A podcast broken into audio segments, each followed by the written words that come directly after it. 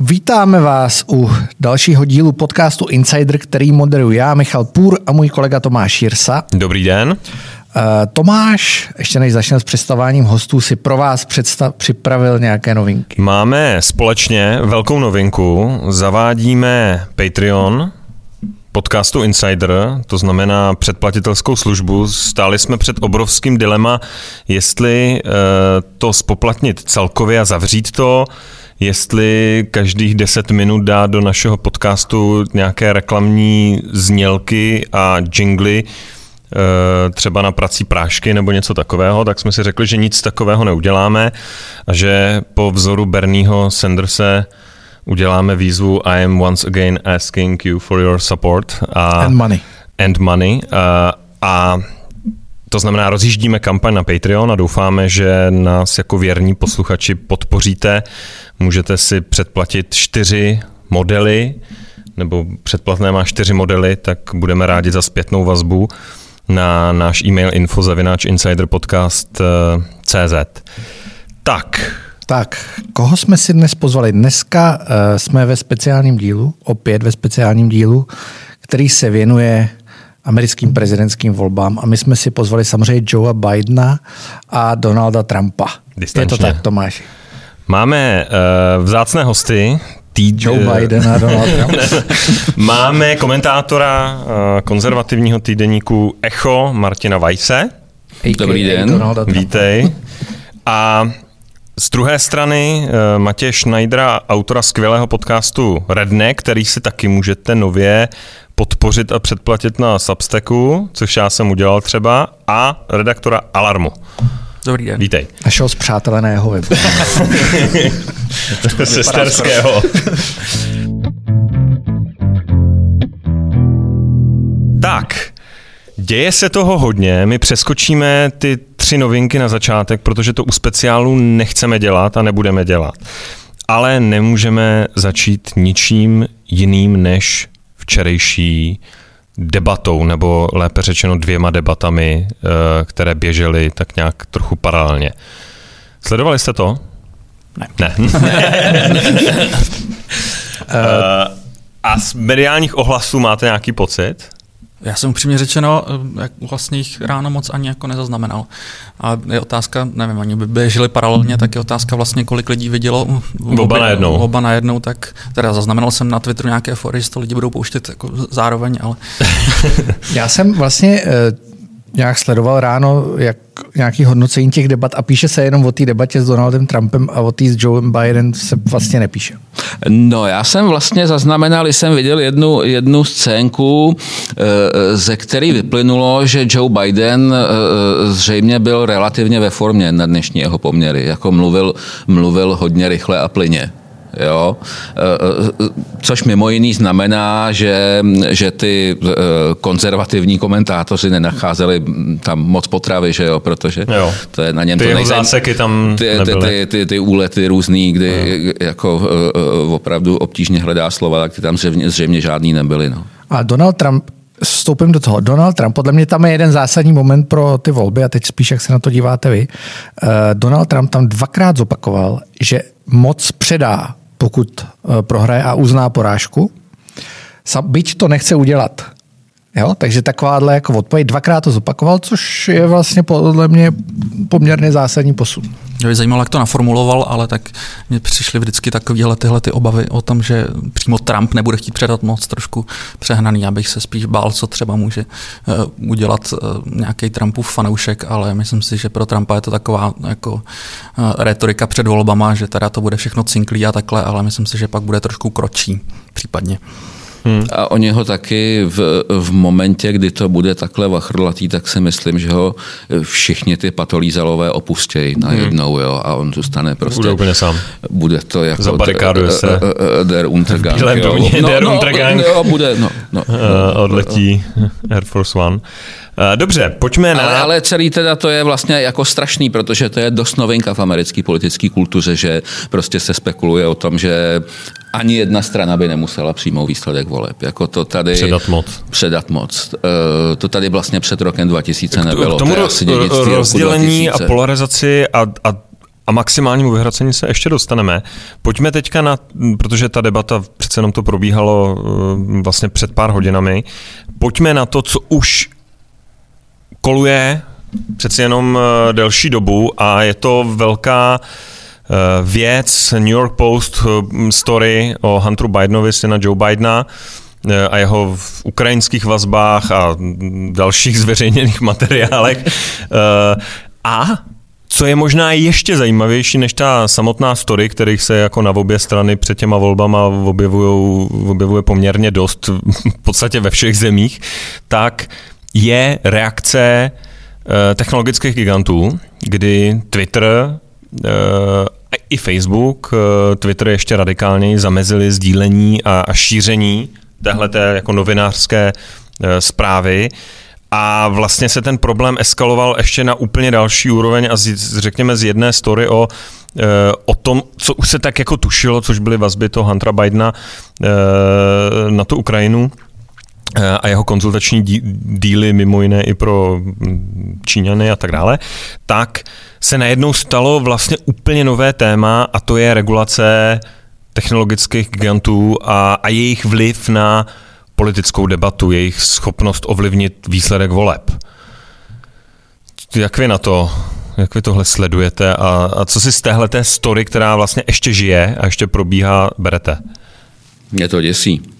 Pro mě, pro mě jako je to um, noční můra e, e, tím směrem, jako jsme právě mluvili o tom, že by e, jedna strana nemusela akceptovat výsledky voleb, jo, tak, tak tohle je taky takový jako prolomení precedentu, že prostě tady je určitá síla, která má tu moc díky technologii tu veřejnou diskuzi takhle ovlivňovat, takže ty páky použije jako způsobem, který by si prostě před rokem nikdo neuměl představit. Jo. Ale uh, když tak uh, já mám na to takový, takový jako um, přirovnání hodně urážlivý, že... Um, Jsem s ním. Uh, Tady je na to neomezený prostor. Uh, tak, jako, tak jako u nás platila uh, vedoucí úloha strany za socialismu a přitom zároveň teda existovaly uh, ty orgány, které měly ty normální republikánský jména, jako, jako vláda a, a parlament a tak, jo. Ale uh, i podle ústavy i reálně tu skutečnou moc vykonávaly ty buňky komunistické strany na každém tom pracovišti. Že jo? A to bylo důležitější, kdo je předsedou místní organizace KSČ, než kdo je ředitelem. Že jo? A e, ta Amerika to má dneska decentralizovaný, že má prostě tu woke ideologii. Jo? A ta vlastně nějakým svým pohybem lidem, eh, eh, pohybem lidí, který nakazila, tak ta vykonává reálnou moc, nebo aspiruje na to vykonávat reálnou moc té společnosti. Já si umím představit, že, že, tak, že Mark Zuckerberg a tyhle lidi jsou ze všeho nejvíc pod tlakem vlastních zaměstnanců, aby hmm. takovéhle věci dělali. Tím, ano a veřejného mínění asi. Já si myslím, že je důležité oddělovat vlastně ty, jakože podle mě jsou to spíš jako dvě vlastně události. Jedna je ta uh, samotná zpráva New York Times a tam bych teda... New York Post. Uh, New York Post. Tam bych teda vypíchnul, uh, že ona celkem jako smrdí, jako že když se člověk jako trošku do toho, v tom začne rýpat, už jenom ten řetězec prostě, jak se to k ním dostalo přes Steva Bannona a přes Giulianiho, jako já myslím, že jako celkem na místě být k té zprávě skeptický otázka, co všechno z toho je pravda, co, jak, jak je to namíchaný s případnýma nějakýma, nevím, dezinformacemi.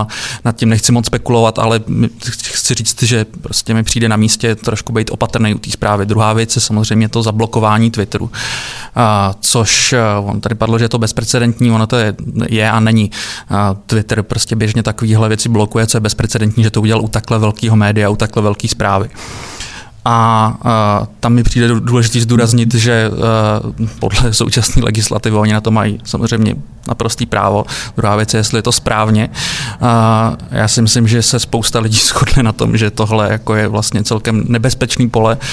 Co si myslím, že je trošku obtížnější, je najít nějakou schodu na tom, jak to udělat líp, což prostě jedna věc je říct, jako, že tohle teda jako je problém, ale druhá věc je, jako já sám prostě třeba v tom nemám úplně jasno, jak tomuhle jako zamezit, se samozřejmě jako nabízí a je to teďka samozřejmě velký téma i ve Washingtonu, je nějaký uh, rozlámání těch technologických firm na menší dílky a a teda jako zajistit větší konkurenci, kdyby teoreticky tohle mohl být menší problém. Na druhou stranu jako ten Twitter třeba sám o sobě, který vlastně zakročil nejrazantnějíc, i když zakročil teda i Facebook, který vyloženě nezablokoval šíření toho linku na omezil. tu zprávu, ale jenom ho omezil, tvrdil, že dokud prostě eh, ne, ne, neskontrolují eh, pravdivost těch věcí, a já teda moc vlastně nevím, proč by technologická firma, takováhle platforma měla kontrolovat eh, kvalitu novinářské práce a, a jako to budou najednou kontrolovat všechny články, které hmm. se tam šíří, nevím. A to se samozřejmě se hned tu chvíli projeví, že prostě jak je to absurdní, jak oni na tuhle práci nejsou kvalifikovaní, že jo? protože to první jejich stanovisko znělo,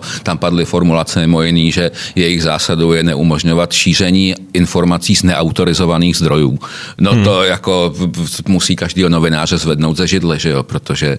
Eh, polovina, polovina největších zářezů americké žurnalistiky za poslední století by je, prostě je, nemohla. Je, prostě, jako, no ne, ale celá Russian, Russian collusion, že jo, no, jako vše maily ukradený, že no. Uh, já, já, bych, já bych taky jako na jednu stranu jako význam té zprávy taky jako trochu jako, jako zatlačil proti tomu, jo. Konec konců je to pořád jenom eh, syn Bidena, že jo. Hmm. A to mají prostě eh, různí lidi, jako různí potomky. Trump má Ivanku v Bílém domě, normálně se zaměstnává, že jo. Hmm. Ivanka dělá, prostě dostává například obchodní licence v Číně a takovéhle věci. Proč, hmm. proč asi, že jo. To jo. Švagra tam má a, a, a takhle, jo. E, a tam jde trošku o to, že Biden jako vlastně říkal věci, které jsou v rozporu s tím, co by tyhle informace potvrzovaly, takže nejde jenom od toho syna, že Ano a um, samozřejmě asi na místě skepse proti té skepsy, když vám prostě lidi, kteří e, celý rok hlásali bludy o, o ruském spiknutí Donalda Trumpa, tak vás, tak vás dneska prostě během pár minut po té, co ta zpráva prostě vyšla, tak vás ujistí, že se jedná o ruský dezinformace. Hmm.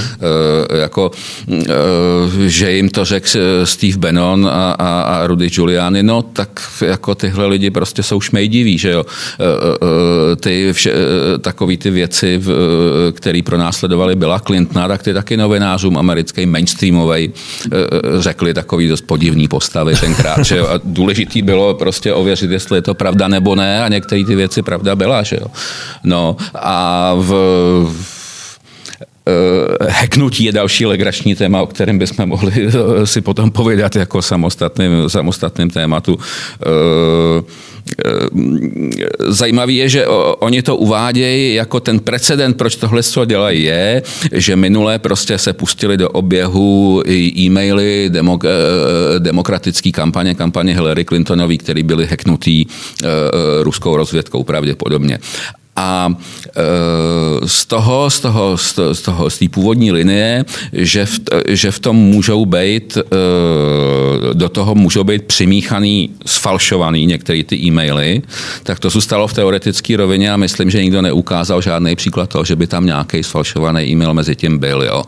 A Naštěstí pro ně se pak ukázalo, že byl nějaký sfalšovaný e-mail ve várce hacknutých e-mailů ve francouzské politice, kde, kde hekli e-maily toho Macronova hnutí a mhm. Marše. Mm-hmm. Takže teďka z toho se vyvozuje, e, že je jasná pravděpodobnost, že ten e-mail, že ty e-maily, který otiskly ty konkrétní, myslím dva, který otiskl New York Post e, e, v tom v té zprávě, že je třeba brát jako, že jsou sfalšovaný. Jo.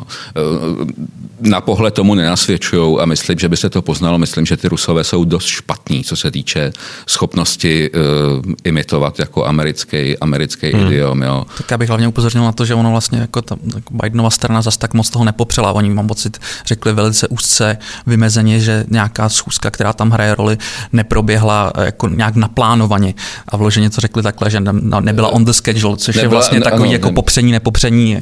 No to Mimochodem je to formulace, vůči který normálně, standardně každý americký novinář musí být nesmírně podezírový. A hned to vidět, že jo. No ne, ale tam ne, oni to nepopřeli nej, no. nejkrásnější moment pro mě bylo, když mluvčí Bidenovy kampaně vlastně měl jako hlavní argument, proč ta zpráva je nerelevantní, je, že jí Twitter vyhodnotil jako, že je nerelevantní, že eh, říkal, no tak přece když to Twitter jako blokuje, tak to je asi úplně celý jako špatně. Tam, tam podle mě jako je ten hodně obecný problém, jo, že uh, na základě těch pravidel, které v Americe platí, nebo těch uh, zákona, který upravuje ta, ta slavná sekce 230, ta vlastně zbavuje ty internetové platformy z odpovědnosti za ten obsah třetích stran. A de facto Twitter jako se zachoval politicky, protože vystoupil najednou vystoupil aktivně, najednou jako stahuje, stahuje věc, za kterou v podstatě nenese zodpovědnost. Jo? A přesto to udělá a neudělá to v jiných případech. Jo? Takže za mě tam je vidět, že, že tam je prostě nějaká snaha jako vstoup, nebo snaha spíš předběžná opatrnost, která je vede k vstoupení do toho politického boje. Jo? To, je, to je za mě jedna věc. A druhá věc je, že to ukazuje prostě na tu, to, co říkal Matěj, do značné míry, na, jakoby tam, tam je neudržitelnost celého toho systému, aby uh, prostě ty pravidla pro ty platformy se musí změnit, protože ta platforma se teď zachovala jako médium, jako vydavatel a celou dobu tvrdí, že není. Jo. Což se děje denodenně, akorát ne u tak děje, velkých případů. Prostě. Ale je to, do budoucna je to velmi nebezpečný. Jo? Prostě ta, ta, ta věc, já, a teď jako pro mě to je samozřejmě živá voda, protože já tady tu regulaci uh, bych nastavil brutální všude. Komunista ale, Michal. přesně.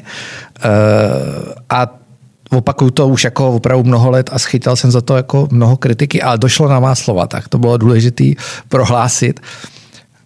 Do budoucna je to strašně nebezpečný, protože uh, se tím dají ovlivnit volby jako úplně v každé zemi. Úplně v každé zemi. Jo. To, že to teďka dělají v Americe, jasně, ale jako myslím, že bychom si jim dali dávat pozory tady.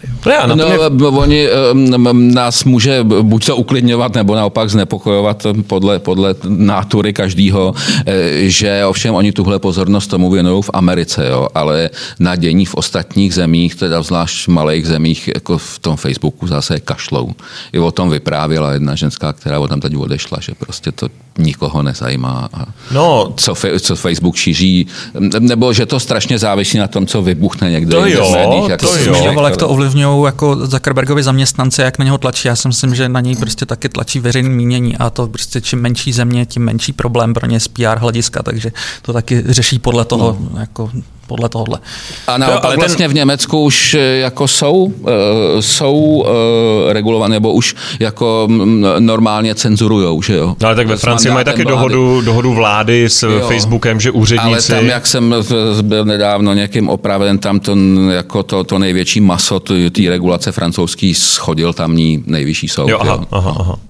Ale byla tam normálně dohoda mezi jako vládou. Jo, a bylo tam takový, jako že embedovat ty státní úředníky ve Facebooku a takový jo, prostě, jo. prostě jako ne, ale tohle má, různý, ale... Eh, tohle má několik aspektů a eh, byť je to jako v nějaký míře detailu, ale vlastně ty věci se stávaly, asi se shodneme na obě strany. To, že v nějakém horizontu před to se děje úplně všude. Před volbama prostě přijde kauza, eh, má různou míru důvěryhodnosti, protože asi nikdo se tady dneska nepostaví a neřekne, tak tenhle článek je stoprocentně pravda, všechny e-maily jsou praví a eh, i to video je, a to asi bude pravý.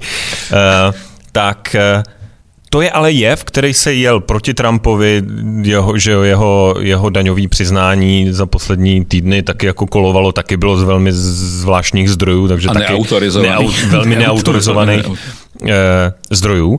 Ale je tady teda uh, vždycky se ta kauza rozjela a nastala o ní v tom veřejném prostoru neomezená diskuze. A ukázal se, že buď je trochu na vodě, nebo něco tam je pravdy. A tenhle proces trval třeba týden nebo někdy i delší dobu. A dneska jsme v situaci, kdy ty volby jsou za tři týdny, za, dva, za tři týdny. Ještě, ještě je celkem dost... Hmm. Za dost... dva, ne? Nebo za tři? Hmm, necelý tři. Necelý, necelý tři týdny. Čili tady, byla, tady je pořád celkem komfortní čas dobrat se do těch voleb toho, uh, že ta story je buď relevantní nebo není. Eh, přesto ty technologické platformy do toho zasáhly tak brutálním způsobem, který který by mohl být neviditelný, jako to asi udělal Facebook, že jenom jako připustil, že omezil šíření. Ale, ale oni Twitter, se tím pochlubili, že? Ale on ten Twitter tím... ještě to udělal jako aktivně, že řekl ano, omezujeme to. A každým uživateli, který tu zprávu chtěl dát do svého feedu, tak se napsal, že prostě toto, což je eh, reminiscence na ty doby, jako to je přesně moderní forma nějaký cenzury která asi v těch lidech jako hodně zarezonuje e, negativně. Nedocílil ten, tím ten Twitter úplného opaku toho, co chtěl? Naprosto podle mě. V té bublině to, lidí to... aktivních na internetu teda, že No, jako, ale nejenom, protože ono to samozřejmě z té bubliny pak přetýká. Ale mi právě přijde, já si teda jako nemyslím, že jako by v Twitteru bylo nějaký aktivní rozhodnutí, chceme tady tuhle zprávu potlačit, protože by mohla poškodit Bidena. Já si myslím, že oni si upřímně myslí, že to, co udělali, je prostě správně. Hmm. Ale prostě i když to prostě člověk posoudí z tohohle praktického hlediska a ne z toho, jako jestli teda mají právo tohle dělat nebo mají mít právo tohle to dělat, tak myslím si, že se jim to prostě totálně jako vymstilo. Ostatně bylo vidět, že na eh, Twitteru v Americe trendoval takzvaný Streisand efekt, protože už jenom to, že eh, jako oni tohle potlačili, tak vytáhlo i tenhle ten jako fenomén, kdy teda jako přesně to potlačení to naopak zviditelní. Hmm. Tak jako myslím, že už tohle je jenom krásná ilustrace toho, že vlastně paradoxně jako myslím si, že to přečetlo víc lidí, než, než no, že to, to přečetlo normálně. Ale hlavně mě přijde fascinující, že oni ještě tam uh, argumentovali bojem proti konspiračním teoriím a podle mě nemůžeš udělat nic lepšího, než jako potvrdit konspirační teorii tím, že jako něco takhle zasekneš, jo? Že tam existuje v pozadí nějaká temná síť, eh, jak oni říkají, ta kabal, jako která ovládá ten deep state a média a Hollywood a tak dále. To, tohle nikdy ale těm eh, profesionálním bojovníkům proti, proti konspiračním teoriím nevysvětlí, že jo? To je jedna základní věc, že, že prostě jejich, jejich představa, že, že když oni řeknou, já jsem autorita na konspirační teorie a vám říkám, že to je fuj a není to pravda a nešiřte to, takže ten efekt jo. je přesně opačný, to platí všude. Dobře, pojďme se teďka na to podívat trochu z vrtulníku, tady jsme byli hodně v detailu těch aktuálních věcí. V jakém stavu je teď necelé tři týdny do voleb prezidentský souboj o příštího prezidenta? No, to je otázka, jestli člověk věří průzkumům. Bez ohledu na průzkumy. Průzkumy je samozřejmě, pojďme je probrat i ty průzkumy, že to je taky fenomén těch letošních voleb, zvlášť po těch minulých. Já, mám, já myslím, že má za sebou Trump celkem neuvěřitelnou uh, sérii přešlapů a promáchnutých šancí. A myslím si, že to, že lehce ztrácel prostě nějak jako v tom, tak se trošku změnilo v posledních týdnech, jakože vlastně docela dost klopítá a minimálně nějak jako narrativně, protože se řeší vlastně, eh, co Trump a vlastně jak tu, řešil tu koronu už jenom kvůli tomu, že on to sám chytil, což byla jedna z věcí. Což upřímně řečeno, já když jsem se dozvěděl, že Trump chytil koronu, tak já jsem si myslel, aha, tak z tohohle bude těžit, prostě vytěží z toho sympatie, to je přece jednoduchý udělat z toho, teda tady pan prezident prostě nemocný, ta Amerika se semkne, jak umí i v takovýchhle situacích a náznak tam toho za začátku byl ale pak následoval ten víkend, kdy a těch tiskovek jeho doktorů a nejenom jeho doktorů a líkování věcí eh, od jeho šéfa štábu Marka Medusa do médií, kdy eh, oni toho tolik namanipulovali a nalhali, že mám pocit, že tuhle tu šanci tak neuvěřitelně pro, promáchli a spíš všem zase připomněli, že vlastně ta celá jejich reakce od jara na ten koronavirus byla tak šíleně chaotická, že najednou prostě tohle byl ten mediální obraz, ale tady zase máme Trumpův chaos prostě s koronou. Tohle je jedna věc. A předtím byla ještě ta debata, První s Bidenem, kdy teda Trump tam přijel úplně eh, eh, prostě v šíleně a agresivním, agresivním módu a mám pocit, že to se mu taky vymstilo, protože, co si budeme povídat, ano, on se tak evidentně na ty dvě debaty celkem připravil Biden a u Bidena mám pocit, že je to hlavně jako, že on se prostě často vykašle na přípravu a pak blekotá, ale když se připraví, tak je jako jakž tak stolidní, ale není to bůh jaký debatér. A Trump tím, že ho prostě přeřvával, tak zase jako ten narrativ je o tom, že tady byl hulvát Trump a řval, což samozřejmě imponuje jeho jako core fans, ale vlastně myslím si, že jako jestli jde o nějaký přesvědčování zatím nepřesvědčených, tak to myslím, že na nikoho nemohlo zafungovat. To je další věc. A pak podle mě třetí úplně největší věc je, eh, že prostě zatvítoval, že odvolává to vyjednávání o tom ekonomickém stimulu, který podle jako aktuálních průzkumů si přeje třeba prostě 90% Američanů. Hmm. A on odvolal svůj prostě tým, pak ho zase teda vrátil, protože mu evidentně někdo vysvětlil, že to fakt podělal. A, a jako ještě to zatvítoval takým způsobem, že jako to dával vlastně za vinu sobě a vzal za, za, za, za, na sebe tu zodpovědnost, i když prostě je naprosto zjevný, že primární překážkou jsou republikáni v Senátu, který to nechtějí, který přemýšlejí přece jenom o eh, různých jako ekonomických věcech trošku jinak než Trump, který je v tom trošku volnější, než jak jsou dogmatičtější nějaký libertariánští republikáni. A samozřejmě s tím hraje i hry no, šéfka demokratů Nancy Pelosi, která samozřejmě jako vypadá to, že si myslí, že nemá co ztratit, protože to všechno jde na hlavu republikánů. A tím, že on to zatvítoval, že teda jako eh, on to odvolává, tak najednou všechnu tu zodpovědnost přijal za tohle, což mi přijde jako úplně neuvěřitelný, jak říkám, v momentě, kdy 90% Američanů ten nějaký stimulus další chce. Hmm. Co Martin si myslí? No, mm, ono mm, je, vlastně se na tom ukazuje, že on mm, není moc dobrý v politice, Donald Trump, jo, i když jako zní to, že, že, že eh, on jako by prostě měl několik hrozně překvapivých úspěchů, a, ale vlastně v téhle kampani se ukazuje, eh, že on, on pořádně nemá žádný témata. Jo.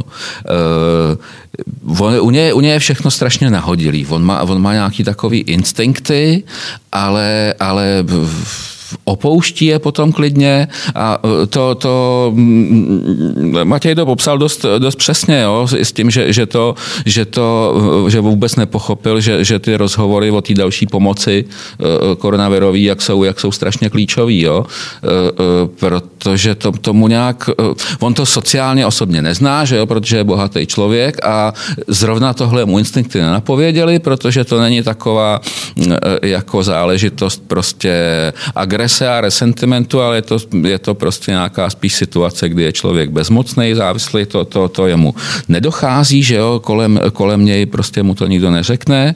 Uh, no to, celý, celý ten problém, uh, tý jeho uh, reakce na koronavirus byl ani ne tolik nějaká nekompetence, jo, kterou se, která se myslím přehání vzhledem k tomu, že, že ne každý zná, že ty kompetence prezidenta v téhle situaci jako ne, nejsou takový, jak si, jak si představuje. Jo. Ale on prostě nikdo, on prostě nikdy vlastně se neodhodlal um, jakoby, jak se říká v té angličtině, tu, tu záležitost vlastnit. Jo? On k ní nezaujal jednoznačný přístup, on prostě chvíli prostě nasadil nějakou linii e, a pak zase ale najednou to začalo eh, vypadat, jakoby, jakoby doufal, že ta věc uteče, že se z ní může vyvlíknout. Jo? A, pak, a pak zase zpátky a, a prostě a chvíli je to chřipečka, která odejde a, a chvíli prostě je to krutej zabiják a my na tom šíleně makáme, ale a mu, eh, no, jo, a takhle, takhle prostě ze strany na stranu a to byla, eh, eh, to byla ta základní slabina jeho. No. Vždycky podle toho, jestli poslouchal víc Shona Hennityho nebo tak Carlsla. No, no, je to tak. A myslíte si, že existuje, protože mě vždycky zaráží, že ani vlastně ty jakoby konzervativci nebo, nebo i, i ty český, jo, teď se bavím o, o ty české krajině, která samozřejmě je strašně daleko, tak už vlastně ani nevěří, že by uh, Donald Trump byl schopen zvrátit ten výsledek. Jo. Protože mm, průzkumy jsou poměrně jednoznační, obzvlášť po té debatě, tam ten rozdíl výrazně vzrost, ale zároveň je tady ta zkušenost s těma posledníma volbama, kdy ten rozdíl mezi Hillary Clintonovou a Donaldem Trumpem byl taky docela velký, byť ne tolik. Věříte tomu, že se to vlastně ještě může obrátit? A proč se na to ptám? Že třeba za ten poslední týden, a může být můj dojem špatný, za ten poslední týden, i když jsem se podíval na tu debatu Trumpa, která byla teďka, tu Bidenu jsem viděl jenom kousek, uh, viděli jsme ty schromáždění, který Trump teďka absolvoval v poslední době, kde bylo jako opravdu hodně, pár desítek tisíc lidí na, na každém z nich. A proti tomu vlastně to Bidenovo schromáždění, který je samozřejmě mnohem zodpovědnější v tom, že jako se snaží držet nějaký ty anti-covid pravidla, ale působí maličko jako nedynamicky na mě. Na mě jo? A teď otázka je, je to jako dobře pro Trumpa, nebo není? Může to ještě otočit podle vás?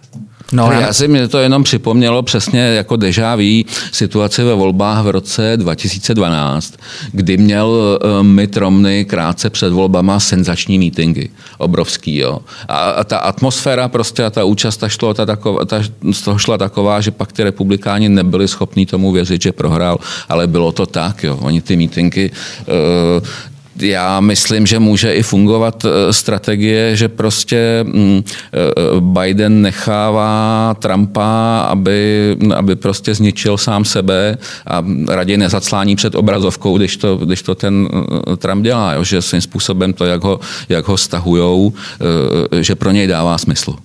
Hmm. Což souvisí s tím, jako no, ty Bidenovy meetingy vypadají tak, jak vypadají, protože lidi, kteří se chystají volit Bidena, ho nevolí kvůli tomu, že Biden. Oni se ho chystají volit, protože není Trump. Zatímco Trumpa lidi volí, protože je Trump, tak to se projevuje taky na těch mítinzích. Znamená to, že Trump má nadšenější fanoušky a vyhraje, to samozřejmě není pravda, ale a další věc je, že to vlastně souvisí trošku ještě s tím New York Postem. Jeden, jedna z věcí, proč si myslím, že tahle ta zpráva třeba nemůže mít vlastně zas tak, zas tak velký význam v těch volbách, je, protože já si myslím, že lidi, kteří se chystají volit Bidena, si o něm nemyslí vlastně nic dobrýho. Takže tohle vlastně zas tak moc neovlivní. Hmm. Z čeho lze dneska reálně usuzovat na ten, na ten stav těch e, sil? Je ta nedůvěra k těm průzkumům po těch posledních volbách už tak veliká, že ztratili tu vypovídací hodnotu? No, já nevím, jestli to vyloženě o nedůvěře v průzkumy. Já mám pocit, že se spíš všichni komentátoři trošku bojí, protože se minule spálili. A upřímně řečeno, já si myslím, že nejpravděpodobnější vlastně, že to potvrdí až ty volby, že se ukáže, že prostě se ty autoři těch průzkumů trošku poučili po těch, z těch minulých hmm. chyb a takhle, co se stává často v té americké politice u těchto voleb, že oni vlastně tu chybu minulou vykompenzují moc, takže se to naopak třeba plete na, na druhou stranu a takhle. Ale na druhou stranu ty průzkumy, jo, ty celofederální ukazují fakt celkem razantní náskok už Bidena teďka, ale v těch klíčových státech je to často trošku těsnější hmm. a nevím, jestli bych se opovážil říct, že se to ještě jako do těch voleb obrátí, nebo to mi přijde jako moc silný slovo, ale jako vlastně za současného stavu myslím, že nejde vyloučit úplně, že nějakým jako těsným způsobem, třeba i díky, toho, díky tomu systému Electoral College to nějak jako Trump jako zas u haluzí, se mi chce říct. Hele, tam je, tam je jedna věc, jako, to, to je jako samozřejmě to je taková legrační věc, ty průzkumy, e, teď je jenom ve vzduchu takovej, takovej strach z toho, že ty průzkumy budou zase špatně, ale nikdo neví, jak nikdo není schopný říct, že jo, jak protože, protože kdyby to věděl, tak je, tak je popraví ty průzkumy, že jo.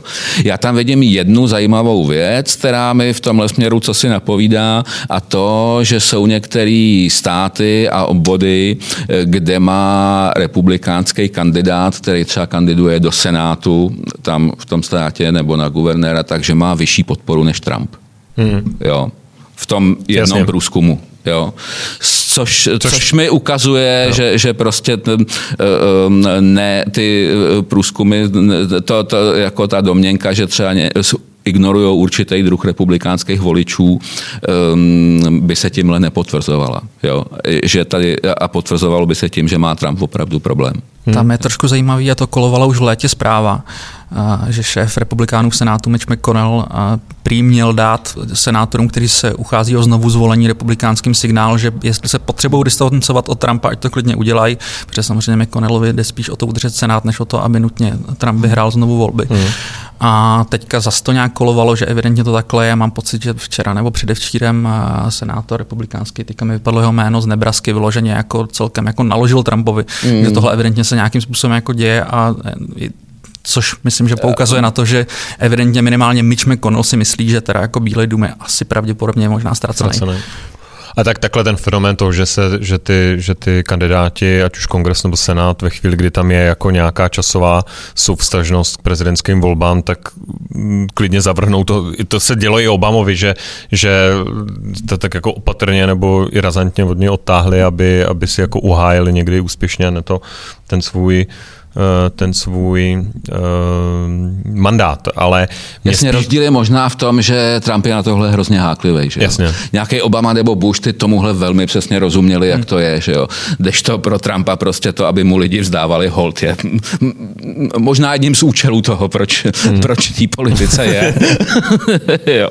A um, guvernér Massachusetts to udělal teďka taky, jo, hmm. normálně, hmm. že, ale to jsou zrovna dva lidi, teda, od kterých by se to dalo čekat, no, ale Mitch McConnell samozřejmě má mnohem delší časový horizont než Donald Trump, že jo, ten, ten prostě tam hodlá v tom senátu být, až bude Donald Trump dávno zapomenutý. To je taky to... vidět právě na tom, že se soustředí jako na to potvrzení té nejvyšší soudkyně spíš no. než na ten ekonomický stimulus a to jsem také znamenal nějaký jako spekulace o tom, že se právě senátoři republikánští eh, už pře, přesmykli do toho módu, že vlastně uh, říkají, že nejdalší stimulus jako nebude už jenom kvůli tomu, že vlastně trošku očekávají, že vyhraje Biden aby ho pak mohl tím mlátit jako klaskem po hlavě, že my jsme vlastně nechtěli stimulus ani za Trumpa, takže my jsme konzistentní. Jo, jo, jo, jo. Uh, dobře, to možná si trošku načal uh, další téma ACB. Pojďme k téhle nominaci Trumpově, k jejímu průběhu se trochu vrátit, protože vlastně se z toho stalo dost nečekaně volební téma.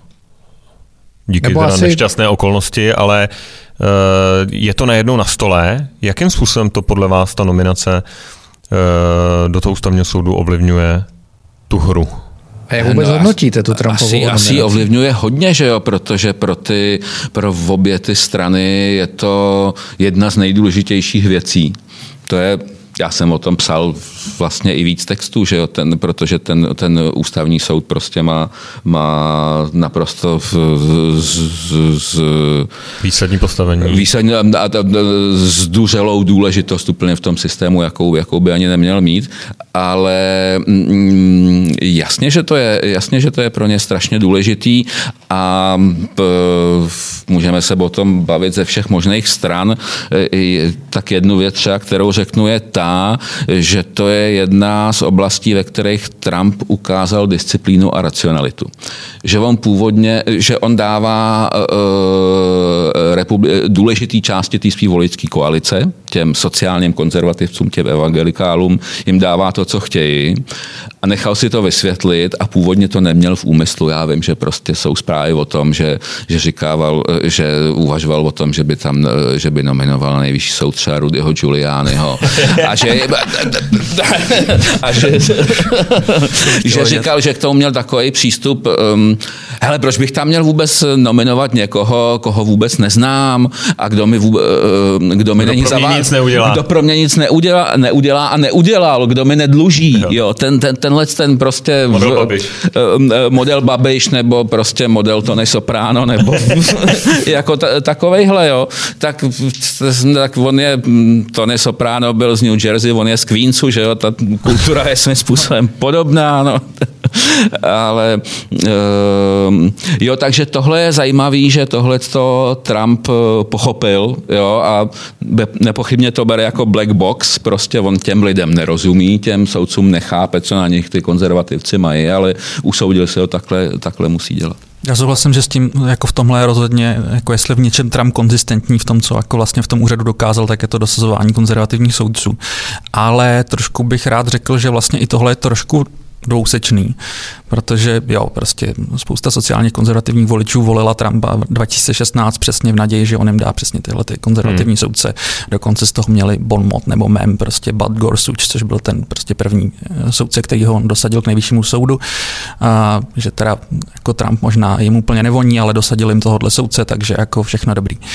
A, ale to trošku zhořklo teďka v létě, když byl na začátku léta eh, klíčový případ, došel k nejvyššímu soudu a právě tenhle ten Gorsuch, který ho si teda jako uh, vážili, že tam byl dosazený sociálně konzervativní voliči, tak on se najednou přidal uh, ke svým liberálnějším kolegům a přisknul třeba právě jako důležitý antidiskriminační práva uh, LGBT menšinám a najednou prostě tohleto ale Gorsuch trošku zhořklo v ústech těm sociálně konzer- hmm. konzervativním voličům a zaznamenal jsem tehda, že uh, prostě uh, amerických konzervativních časopisech se řešilo, že prostě, hele, jako tak my jsme kvůli tomu volili Trumpa a vlastně ani tohle zase tak moc nepomůže, protože samozřejmě ta filozofie těch jednotlivých, jednotlivých soudců je trošku komplikovanější, než by šlo říct, že jsou úplně konzervativní a často ty konzervativnější vlastně tíhnou k nějakému, nevím, jako pro korporátnímu libertarianismu.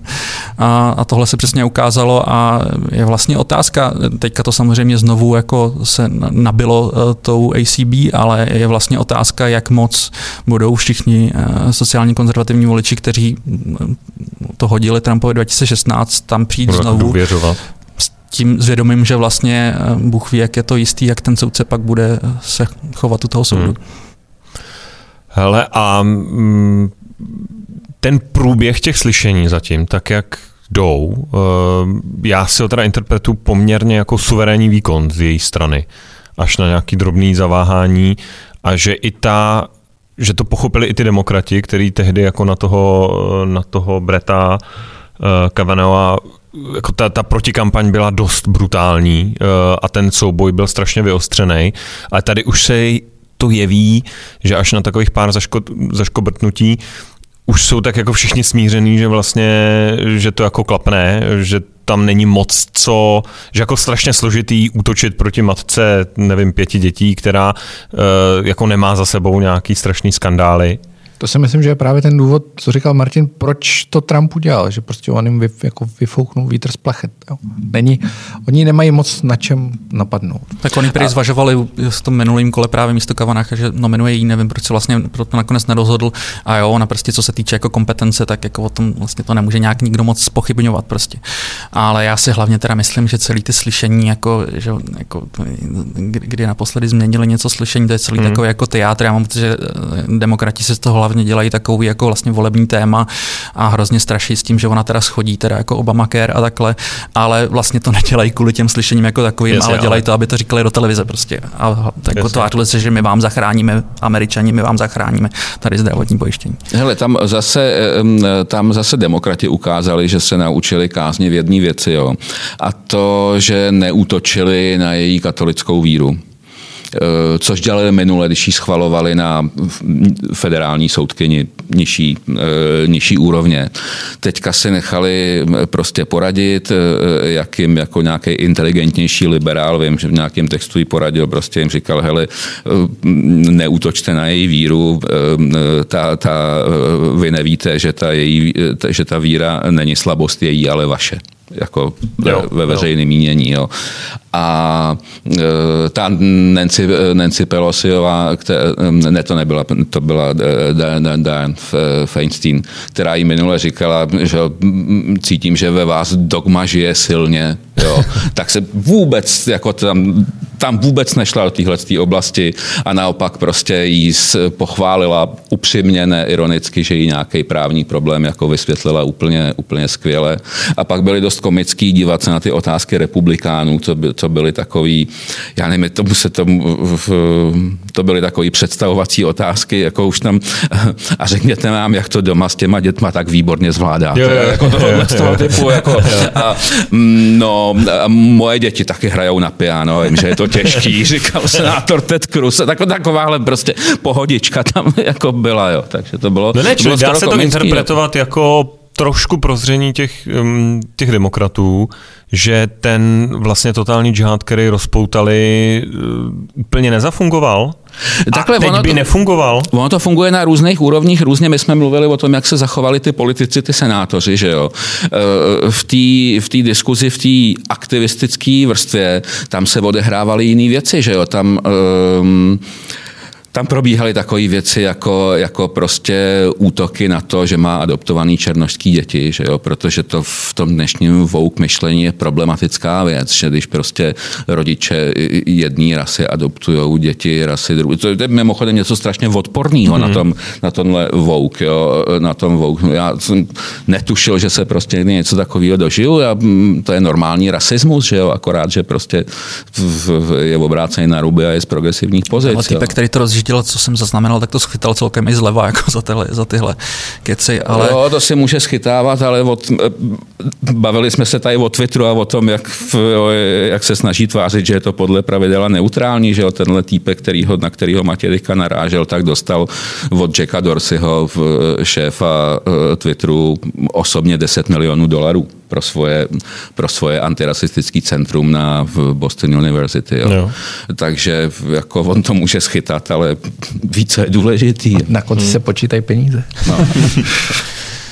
No a já bych teda jako řekl, že zároveň, nevím, jako, že se teda eh, dostali rozum demokrati, zároveň jako co taky se děje zleva, jako samozřejmě ne všichni říkají, že by se mělo útočit na tu jako ACB z, z hlediska víry, což mi přijde, jako, že to jako fakt je úplná kravina, ale jako zaznamenal jsem taky, že nějaký jako ty lidi z toho víc jako řekněme eh, AOC a Sandersovského křídla demokratů vlastně říkají, hele, proč jste se vlastně trošku víc nesnažili? A nejde o to prostě, že by ty slyšení měly být nějaký divočí. Jako vůči demokratům, aby byly jako tvrdší. Aby byly tvrdší a třeba to procesně zpomalovali a takhle. Jo. Což prostě, jako, když to pak končí, jako včera mám pocit, že to proběhlo, že se právě Diane Feinstein prostě tam vlastně objímá s republikánem Lindsey Grahamem a takhle, tak vlastně jako jo. zaznamenal jsem i nějakou trošku jako rozčarování nad tím, že hele, možná byste jako těm republikánům nemuseli chodit až tak jo, na ruku. Jo.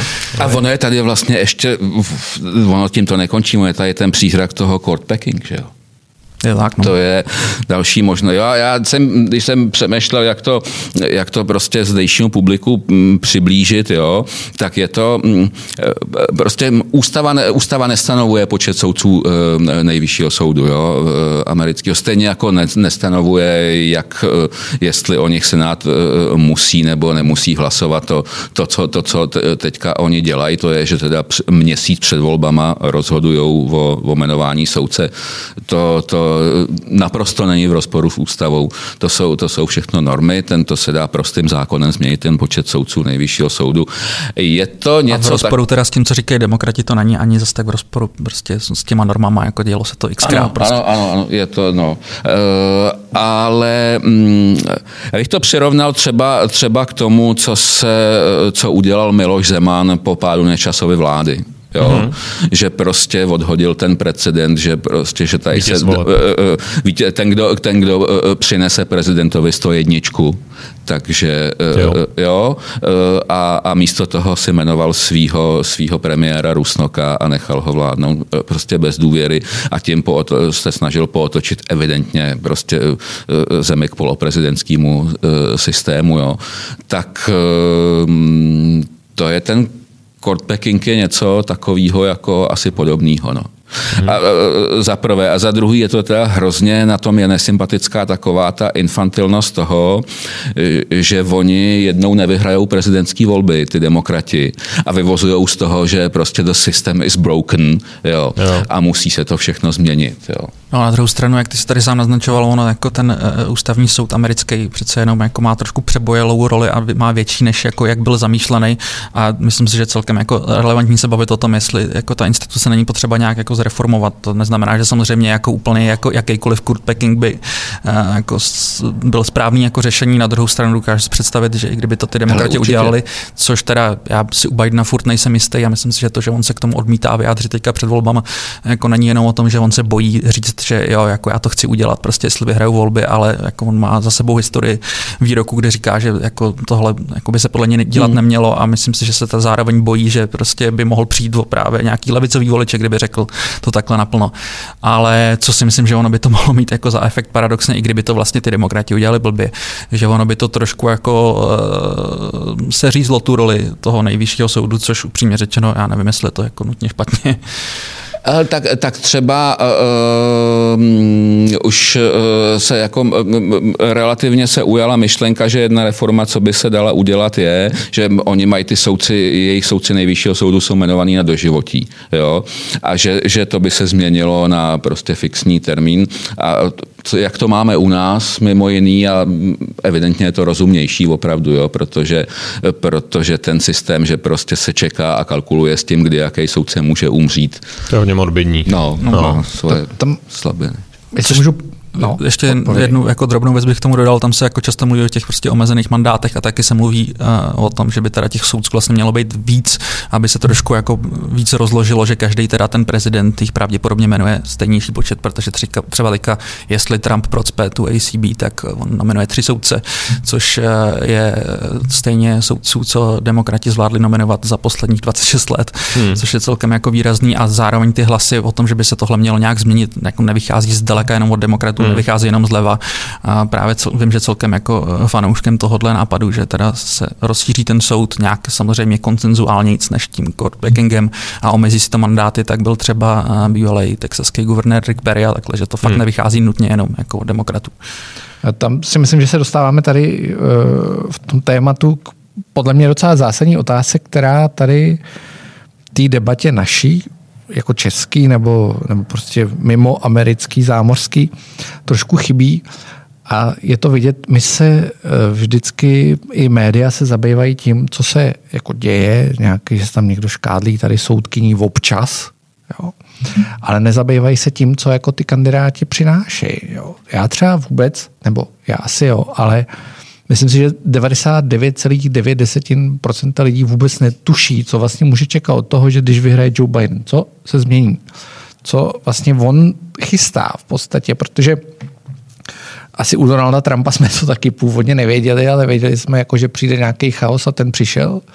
Takže eh, a věděli jsme, že bude třeba snižovat daňovou zátěž a, a bude spíš tlačit ten biznis, co se stalo, než přišel covid. A co vlastně, jako co můžeme čekat od toho, když teď asi má spíš smysl se bavit, když vyhraje Joe Biden, než Donald Trump? Hele, tady, tady je jeden problém, jo, že mm, Ono, oni často ty prezidenti dělají dost něco jiného, než to, co mm, lidi v situacích, jako jsme my teďka právě tady, než jako předvídají a o čem se baví. Jo? Um, George W. Bush šel do volební kampaně s, s prakticky zcela opačnou zahraniční politikou, než jakou realizoval jo, měl, měl v programu. No, přišlo, přišlo do toho 11. září, že jo. Uh, Obama taky trochu. No, tak Obama, Obama vlastně tam byla ta dominující událost velký finanční krize, že jo, která vlastně propukla až nedlouho před volbama, takže on mohl slibovat cokoliv, ale to No uh, a uh, Trump uh, Um, tak ono, než začala, než začala pandemie, tak ta pravděpodobnost toho, že, že on může znovu vyhrát, jako to lidi viděli jako mnohem vyšší, že jo? To já jsem no. si myslel, a že vyhrá, no. Prostě oblíbený můj autor americký je Ross Daudat, který napsal takovou, um, takovou knížku o, o um, současné dekadenci. Ta knížka šla, musela jít do posledních korektur někdy v lednu, protože vyšla, myslím, 28. ledna nebo na začátku února nebo tak nějak.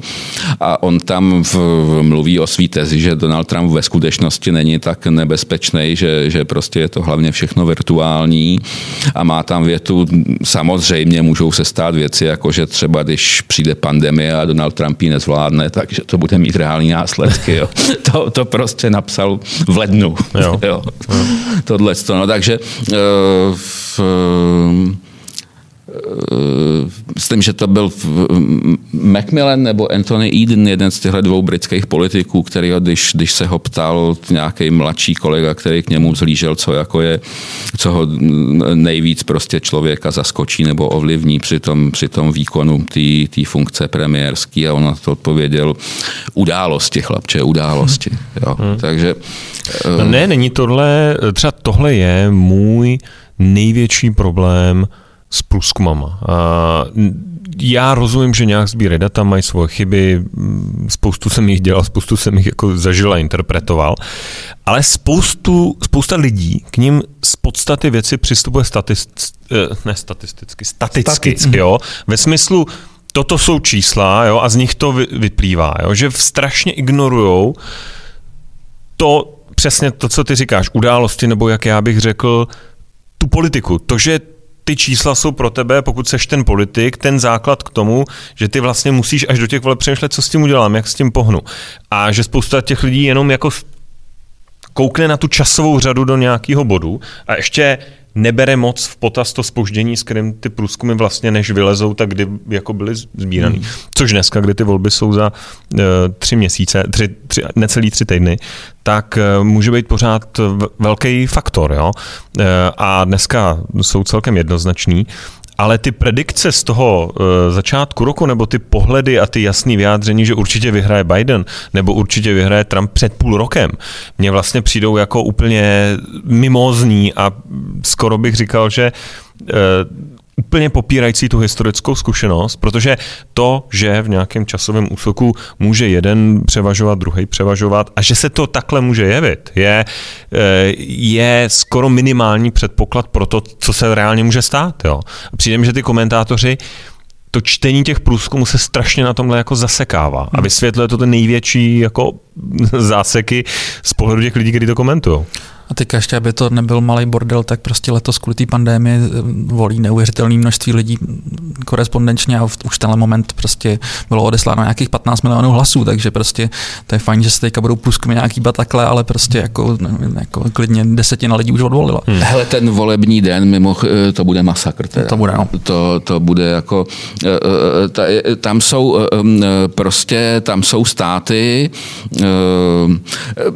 kdyby, kdyby někdo dneska zakládal zemi a tam různý systémy od začátku, tak eh, kdyby někdo zakládal Ameriku dneska od začátku, tak určitě ne, neudělá její volební systém tak, jak je dneska, jo. A její zdravotnictví taky ne, to je jiná kapitola, jo. Ale tam um, prostě za výkon i federálních voleb odpovídá každý stát sám, dělá si to po svým a teď tam třeba mají to poštovní hlasování a v některých státech se vedou spory o to, jestli se mají nebo nemají sčítat i hlasy, které přijdou třeba 14 dní po 3. listopadu. Jo. A do toho ještě některé státy nedovolují ty hlasy sčítat před tím volebním dnem, takže se to teoreticky bude právě táhnout i kvůli no. tomuhle prostě hrozně dlouho.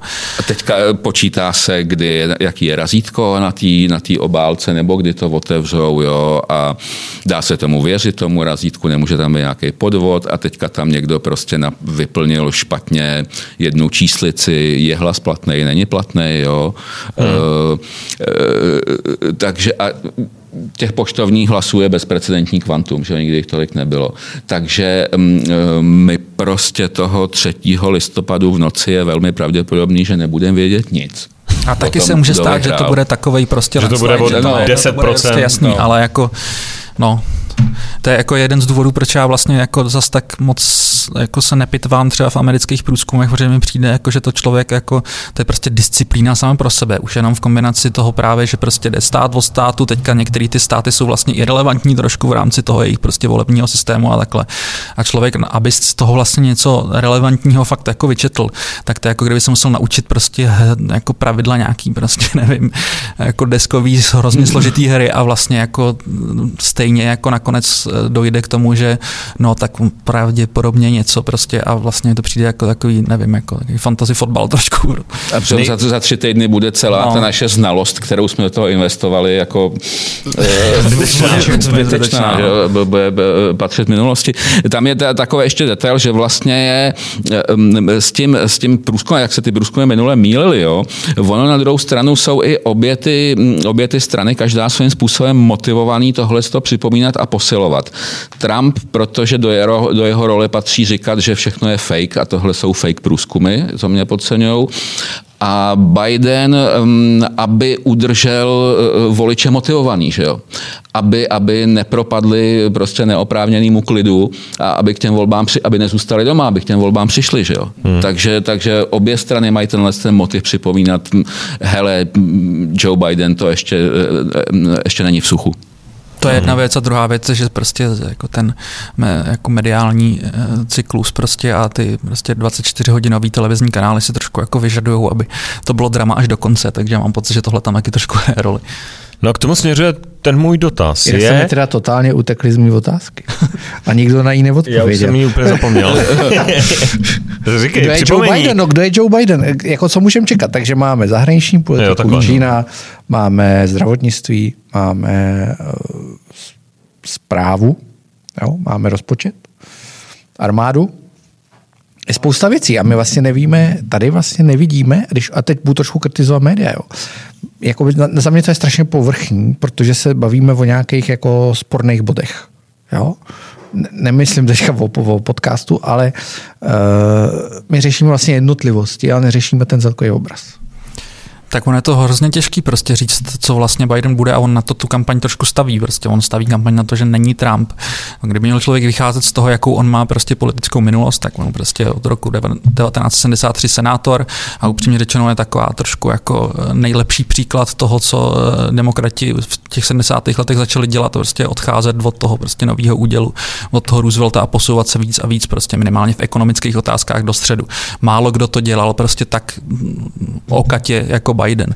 Biden v 80. letech kritizoval Ronalda Reagana, že je prostě jako má, málo přísný v otázkách trestního práva. Prostě to fakt jako to, že se ho Trump snaží vykreslit jako nějakýho radikálního levičáka nebo minimálně pohunka radikální levice úplně absurdní. A druhá věc, co tady je nějaká prostě ta platforma, na který kandiduje, upřímně řečeno, to mi vždycky přijde jako nejpřeceňovanější mediálně jako věc, protože to je podle mě celkem jako cár papíru. Co mě trošku štve, že se nehra, eh, víc nepřihlíží k tomu, jakýma lidma on se obklopuje a jaký zvěsti kolujou o lidech, který on by chtěl vlastně dosadit do svého případného týmu, do své administrativy.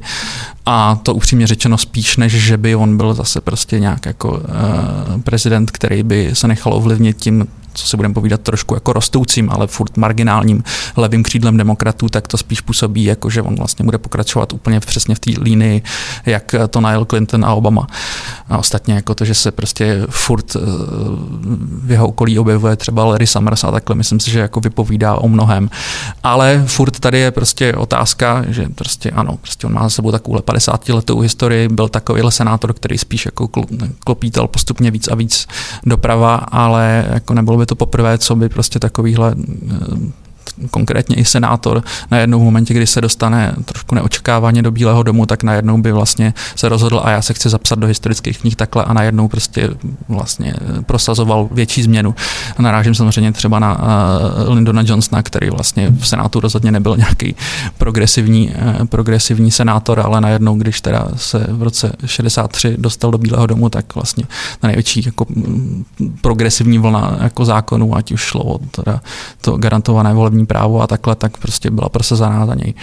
Takže já bych tohle to úplně nevylučoval, dokážu si představit, že jako někdo, eh, jako je Biden, si řekne, já vlastně tady chci být zapsaný takhle. Ale vlastně víc o tom spekulovat, jak on teoreticky může vládnout, nevím, no. Hele, Teď úplně přesně co si chtěl říct. si myslel, že už by nemusel vládnout on pak. Uh, během svého období. No ne, jakože mi, co jsem se snažil říct, je, že prostě tohle mi přijde jako relevantní faktory k tomu přemýšlení o tom, jak může vládnout, ale jako já sám to třeba nedokážu rozseknout. Jako je otázka, který ty vlivy a jako, jako jeho psychologický pochody v jeho hlavě jako převládnou. A, a to je pak asi otázka i těch událostí, co se mu případně v tomu řadě přihodí. No a nenahrává tomu teďka i ta doba, kdy si myslím, že běžný volič a i mediálně to tak vypadá, že ta doba se strašně destabilizovala a teď vlastně eh, konflikt s Čínou, jo, nebo řekněme obchodní válka, studeně, studená obchodní válka, eh, do toho pohyby, eh, jo, že už to není tak, že ta Amerika je prostě, že ten svět má jeden, dva póly, už je to jako víc proměných a to se pořád, pořád prohlubuje do toho koronavirus, který mění úplně všechno, všechny ty zaběhlé zvyklosti, že té politiky a z té politické diskuze se strašně stává průběžný management věcí, co se dějou, jo, a než střed dvou velkých jako pohledů na svět a jeden říká, já budu dělat tohle a stáhnu vojáky e, ze zahraničí, jo, že už, že, že strašně ta doba nahrává tomu, jako kdo bude ten lepší manažer toho veřejného dění a těch nepředvídatelných jevů a těch různých výkyvů a, a sporů, než kdo nám tady řekne, jak ten svět vidí a takhle to bude. Protože Hele, ten svět vlastně už se takhle moc řídit nedá. Můžu ještě, ještě, ještě skočím do toho. Já jsem měl takovou zajímavou schůzku pár dnů zpátky s jedním svým nejmenovaným zdrojem, je to jedno, důležitým, a ten říkal pro mě poněkud překvapivě, uh, bavili jsme se o zahraniční politice, o nějaké věci, jsme řešili zahraniční politiku americkou a on říká, hele, pro nás by bylo úplně mnohem lepší, kdyby vyhrál Trump, než kdyby vyhrál Biden. Jo? Z čistě prostého důvodu, my víme, co od něj máme čekat a my víme, jak se k nám chová. A jak se, my vůbec nevíme, co máme čekat od Bidena a naším záměrem je, aby jako pokračoval střed s Čínou, aby, aby jsme šli po nich, bla, bla, bla, tak dále, tak dále. A my si nejsme jistí, že ten Biden bude pokračovat v tom, co dělá Trump, protože si myslíme, že z našeho pohledu, domácího pohledu, evropského pohledu je to dobře. No já si myslím, zase jako je vidět z těch lidí, kteří nějak jako kolují zvěsti, že on by si z nich sestavoval prostě eh, ten, tu svoji administrativu, tak jak říkám, prostě to jsou stejní lidi, kteří se točili okolo Hillary Clintonový, stejní lidi, kteří eh, částečně byli i v Obamové administrativě. Myslím, že ta politika by byla vlastně dost podobná. Už vůbec nevím, kdo to říkal, ale eh, někdo tak jako cynicky říkal, že v dnešní době si v americké politice člověk může vybrat, že bude volit politickou stranu, která chce třetí světovou válku s Ruskem nebo stranou, která chce třetí světovou válku s Čínou. Jestli si eh, jako jde bavit o tom, že samozřejmě asi by měl menší důraz eh, Biden na Čínu než Trump, to asi jo. A zároveň by asi teda víc řešil to Rusko, no, to si myslím já. Ale to je prostě, vyplývá i prostě z těch lidí, kteří se okolo, okolo něj točí. No. Hele, Biden um on není člověk hlubokých politických uh, ideí jo, a, a přesvědčení. Uh, já jsem ho vlastně trochu zažil, že v 90. letech on hrál svoji roli při našem přijímání do NATO, protože byl důležitý v, ve výboru Senátu pro zahraniční otázky a můj hlavní dojem z něj byl, že se ten člověk se rád poslouchá. Jo. On uh, uh, prostě rád, rád mluví. Uměl, uměl tehdy mluvit o dost líp než dneska, teda. Jo. Měl, to prostě není dobrá zpráva. ale uh, Mimo jiný, mimo jiný, on patřil k těm, který tehdy nastolili jako otázku problém v, v domu v Matišní ulici v Ústí nad Labem. Jo, to e, prostě kolem, kolem toho se i díky Joe Bidenovi chvíli otáčelo naše, na, naše přijetí do NATO. Ale e, on je na jedné straně člověk, který nemá, nemá silné myšlenky, ale na druhé straně má svoje léta. Že jo? Tady máme ty dva sedmdesátníky a to jsou lidi, kteří už se nezměnějí. Že jo? E, a rozdíl je v tom, že Trump má ty svoje velmi svérázní osobní myšlenky, má je, má je svoje už dlouhý léta. On prostě eh, zastával názor, že Amerika nepotřebuje spojence a že ji stejně jenom všichni odrbávají už v 80. letech, nezapomínáme na to. Jo. On by rozpustil na to v 80. letech Donald Trump, kdyby to bylo na, na něj. Na, na Což něm, ostatně jo. napsal v té knížce uh, Bolton, jeho bývalý poradce, který řekl, že on si s tou myšlenkou jako vážně zahrával. Ano, to, to, že to vystoupí. Bylo, to bylo několik momentů, no. To, to, to je jako úžasný na, na vlásku, jak, ta, jak ty dějiny vysejí. Naopak, stranu Trump si evidentně zahrával jako s takovými myšlenkami, že to je jako otázka, jak moc je to relevantní, jako jsou zvěsti o tom, že na začátku pandemie říkal, no tak prostě uděláme teda jako ten jednotný model zdravotního pojištění a takhle a všichni nečuměli, cože. No, protože ho jednou ve Skotsku ošetřovali a z toho usoudil, že socialistický zdravotnictví může fungovat, protože ho ošetřili dobře. ale, no, ale Biden naopak um, je zajetý um, v těch konvenčních um, myšlenkách demokratických, že jo, který v jeho formativních letech a v celých těch letech, kdy byl v politice, proto vládli, jak to Matěj popisoval, že jo, to, uh, uh, on se v, není důležitý, že se posunoval od leva do středu nebo doprava, ale hlavně, že šel s proudem jo, že, že byl velmi konvenční a podle mě je to hodně, e, e, takovej člověk už třeba nepřijímá nový myšlenky snadno, nenavazuje i nový vztahy lidský tak snadno, že jo, u něj, u něj prostě mm, bejt s, ním, bejt s ním kamarád mm, rok nebo dva, to nic neznamená, protože tam jsou kolem něj lidi, kteří jsou s ním kamarádi 20 let, že jo. A já si myslím, že to tak, že to hodně bude o tom, že jak se prostě říká personal is policy, jo, nakolik si tam vezme sebou všechny ty starý kamarády a nakolik se to vouk křídlo demokratické strany prosadí, že mu tam nějaký lidi vnutí. Jo. A teď se zdá třeba jedna, jedna jako schéma je, že si do toho přímo do Bílého domu vezme všechny ty svoje kamarádi a protože to jsou shodou okolnosti i lidi e, staří a bílí, tak kompenzačně za to jmenuje do různých postů v kabinetě jako hodně barevný nezaměstnaných žen. A e, teďka je ovšem otázka, jaké, jakou skutečnou moc ty lidi budou mít. Jo. Ale ten spor e, mezi tím, co je Joe Biden a co slíbil těm, těm Vogue, tomu, tomu prostě tomu křídlu té AOC a tak, jo. A v, který se mimo jiný e, projevuje třeba na té platformě právě, ale která zase, že jo, jsme se říkali, že moc velkou roli ta platforma nehraje, jo. Hmm. Ale ale... Já bych hlavně řekl, že prostě tohleto lejí křídlo, jako ono je, jako je hrozně propíraný mediálně a takhle, ale minimálně poslední rok ukázal podle mě, že oni prostě furt neumí reálně bojovat prostě o moc. Eh, krásným příkladem byly prostě ty vyjednávání na jaře ohledně, ohledně toho CARES Actu, to byl prostě největší balík prostě koronavirové pomoci. A, tam jako více jako různých těch jako dávkových programů prosadili republikánský senátoři, takový ty víc populistický, méně libertariánský. A Sanders a, a AOC a tyhle ty prostě tam nehráli vůbec žádnou roli, protože oni prostě to fakt jako nemají na to páky v té straně. A v té straně furt jsou šíleně marginální nejenom počtama, ale tím, že prostě fakt neumí si jako bojovat za svoje. A ty jsi tady před chvilkou říkal, že jako třeba Bush přicházel do uh, Bílého domu třeba s úplně jinou zahraniční politikou, než jakou nakonec měl. Co podle mě to bylo čistě z jednoduchého důvodu, protože se stalo 11. září a pak kdo měl připravený, chce se mi říct, připravený PDF, jako co se má dělat, tak byli ty neokonzervativci, takže oni byli po ruce a měli hotový plány, který šli rychle prostě aplikovat.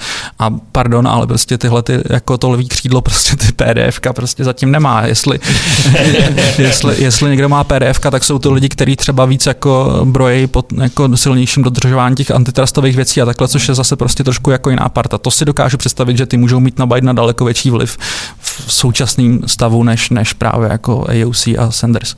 To se mi hrozně líbí ten výraz, že mají ty PDF, ale máme taky PDF. Složky. Na antitrustových věcí máme PDF. Uh, OK. Um, ještě pro mě jedna zajímavá otázka. Probrali jsme teďka to, jak vypadají ty kampaně zevnitř, co se může dít. Média. Role médií v referování o tom souboji, o těch jednotlivých kandidátech a specificky o Trumpovi.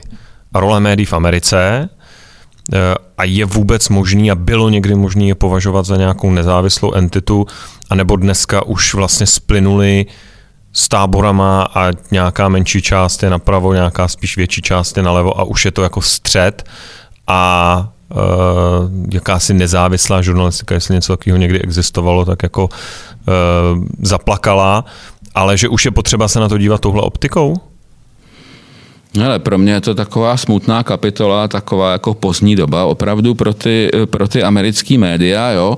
A e, to, že um, já myslím, že to, to, že oni samozřejmě jako tíhnou k těm demokratům, není to nejdůležitější. Jo? To, je, mm, to je taková falešná uh, uh, prostě návnada. Samozřejmě, že k, ním, že k ním prostě tíhnou a že to člověk občas vidí, jak evidentně těm kandidátům nadržují, jo? ale uh, já si myslím, že tam je jiný problém. Jo? Já bych to dokumentoval na, na dvou takových jako momentech, který si položíme vedle sebe, tak jako tam se to ukazuje. Jo. Eh, na jedné straně, když byly ty v demonstrace Black Lives Matter, eh, tak ty v velký média se prostě eh, pracně snažili udržovat dojem. Ta agenda, prostě ten narrativ byl, že to jsou převážně mírumilovné demonstrace. Jo. A e, ten člověk, ten reportér si prostě v přímém vstupu stoupne před hořící budovu, za ním se to prostě mele, lítají tam flašky, kameny, to byl, to byl CNN, že jo? A on prostě do očí, jako do kamery, prostě říká, že je to largely peaceful, jo? A mm, vedle toho byla, mm, e, e, byla prostě tako, byl takový moment někdy minulý týden, kdy na CNN debatovali v, oni v takovém tom formátu, že tam má nějakých šest lidí prostě až vaněj, nebyly to hlavní zprávy, bylo to nějaká takováhle výplň, jo? A přišla, přišla řeč na to, že Donald Trump byl někde bez roušky, jo? A teď tam pustili v, přesto uh, záběr toho, toho Trumpa a ten moderátor CNN začal křičet jakoby na toho producenta. Nepouštěj to, nepouštěj to na obrazovku, teď to zabije zabije lidi. Jo? um, Oni, mm, eh, mně přijde, že ta role těch médií, jakou oni dneska zaujali, není informovat, ale je vytvářet určitou reprezentaci světa, která odpovídá jejich představám, jak by to mělo být. Jo? A projevuje se tam bezděky až úplně magická víra v to, že když oni něco ukážou, tak to tak bude, a když něco neukážou, tak to tak, tak, tak, to tak nebude. Jo?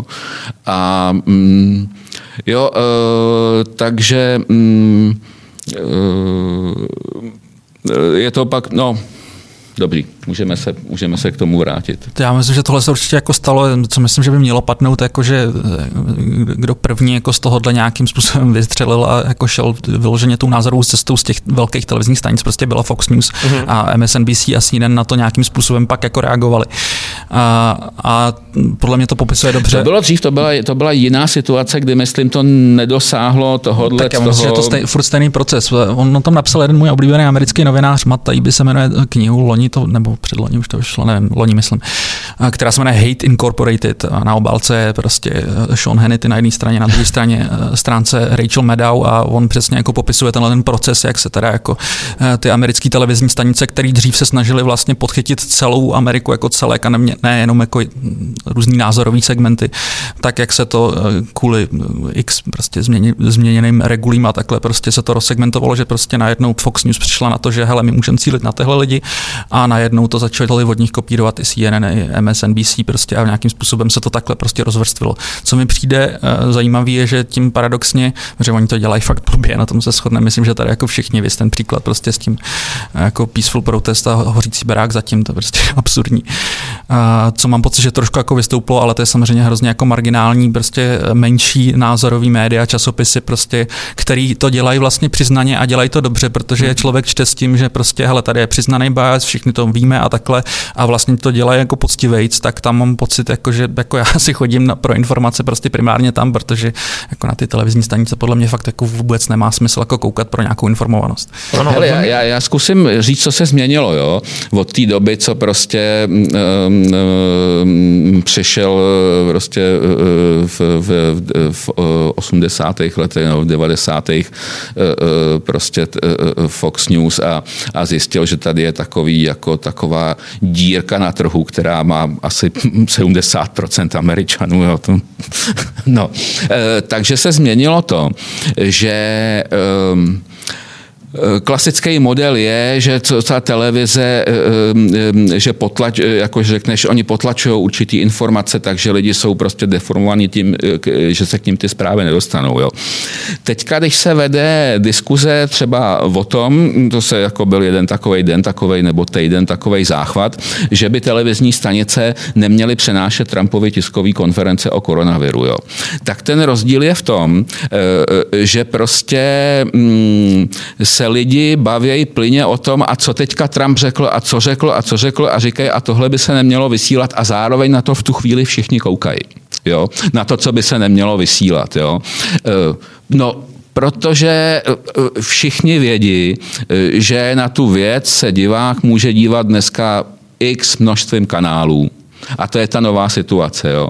A ta televize ne, nemá tu moc tu zprávu úplně zabít. E, e ta televize a ty velký média, prostě ten, ten e, biznis jejich je trochu jiný a to, to povolání, ta profese, kterou ty novináři prožívají, že dělají, je trochu jiná.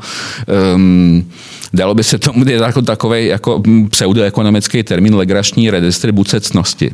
Jo? Hmm. Oni prostě eh, by rádi strašně byli ty, kdo, kdo můžou určovat, kdo si zaslouží jaký respekt a pozornost ve společnosti. Jo?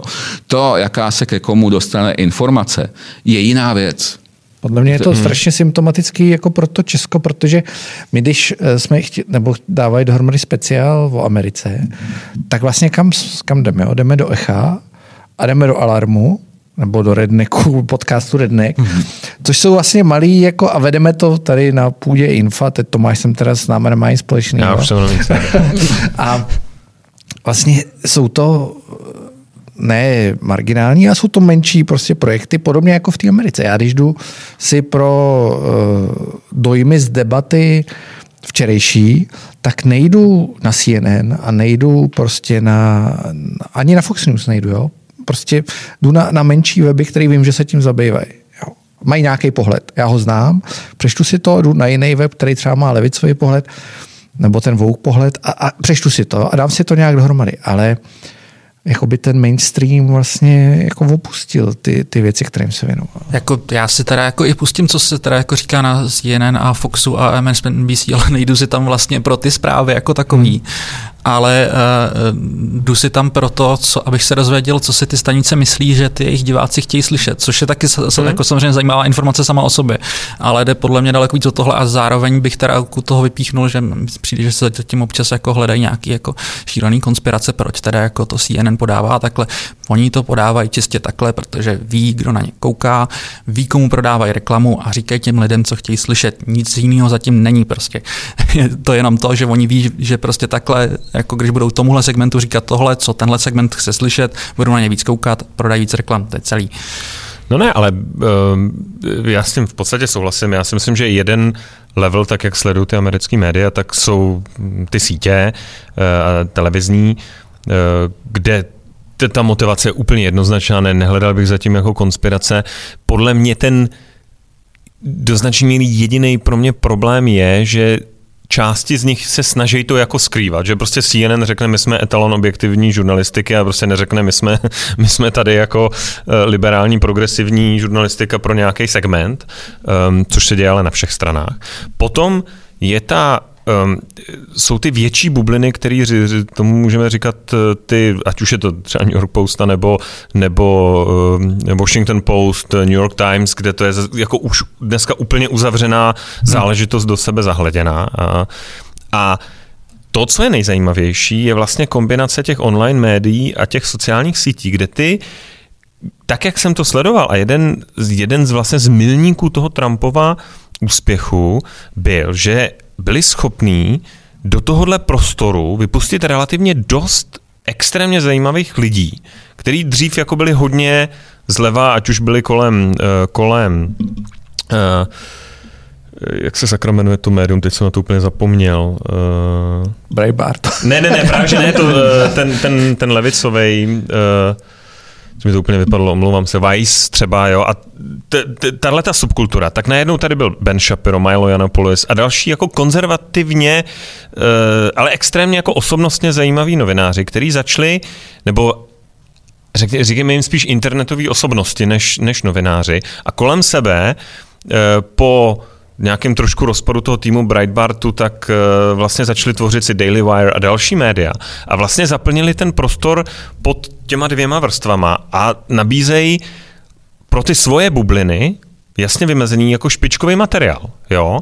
A pro mě je tohle mnohem zajímavější i z toho prava, i z toho leva, než ty velké mediální korporace. Hele, tady je jeden problém, jo, že um, ty některé ty velké publikace, řekněme, um, jako příklad uvedu New York Times, ale i Washington Post a z, časopisu třeba The Atlantic, uh, ty um, publikace se všema těma chybama, o kterých se můžeme bavit, ještě stále do značné míry dělají spoustu dobrý práce. Hmm. Zase, jo. A hlavně se bez nich neobejdeš, protože oni prostě mají reportéry, který na něčem pracují a oni na to můžou vrhnout takový tým reportérů a dát jim na to tolik času, že to si u nás žádný český novinář neumí představit prostě. To jako v Eh, je prostě Sabina Slonková s Jiřím Kubíkem krát 50. Krát jo? Něco takového. A uh, tyhle ty eh, pravicové média, osobnosti nejrůznějších typů se jim nikdy nepodařilo tohleto úplně um, prostě zaplnit nebo uh, uh, být v tom rovnocený. V tom tradičním trhu. Na, na tom, tom tradičním trhu. Oni, um, když, to, když se na to podíváš z hlediska materiálu, se kterým pracují, tak ti dodávají to, že berou ty též zprávy z New York Times, Washington Post, AP, z Reuters a vytáhnou ti ty pravý a přidají k, tom, přidají k tomu svůj komentář. Jo. Tady Ale málo bych se nesouhlasit a myslím si, že Fox News přece jenom, já vím, že prostě když prostě mě zajímá, nevím, jako korupce nějakého demokratického guvernéra v demokratickém státě, hold prostě jdu si pro ty zprávy na Fox News, jako protože oni přece jenom mají i, jako není to, nejde to srovnávat s New York Times, ale i týhle tý jako drobný práce tam mají prostě nějaký jako segment, ty, mají ty svoje prostě jako uh, local affiliates a takhle a jako, že to se žádnému pravicovému médiu nepodařilo prolomit, myslím si, že úplně jako není spravedlivý říct, protože přece jenom jako Fox News je samozřejmě jako je tím strašeno a takhle, jak je to přesně jako ta první jako vzor toho jako názorového úhybu prostě americký velký kabelový televize, ale prostě i ty tam mají tuhle tu prostě drobnou dobrou práci.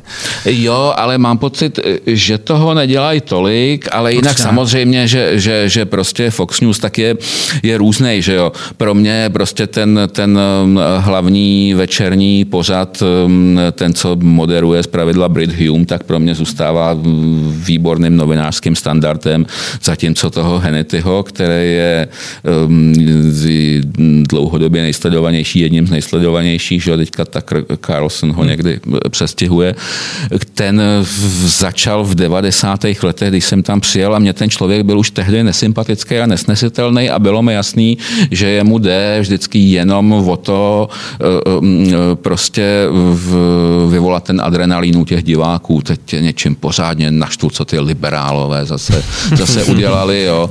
A mm, to je asi jako legrační téma. Je to svým způsobem hodně, hodně cynický v tom, že to jsou pravidla lidi z New Yorku, hned je taky, myslím, z Queensu jako, jako Donald Trump, jo, sídlej v New Yorku a vlastně ty hlavní, ty jejich, jako klidně bych řekl, kořeni, prostě ty lidi, na kterých oni vydělávají a, a, a pro který oni se stylizují, že jsou jedni z nich, tak jsou nějaký jižanský venkovani, jo. A je to, je to směšný prostě, je to, je to vlastně dost jiná, jiná subkultura, no. Já bych měl ještě drobnou poznámku a k tomu, že jsme jako tady... A nikdo jiný než Fox, ale nemůžeš nikoho dalšího už jmenovat. Ne, to ne, to určitě organizaci. Wall Street Journal je jinde, že jo. To je ono.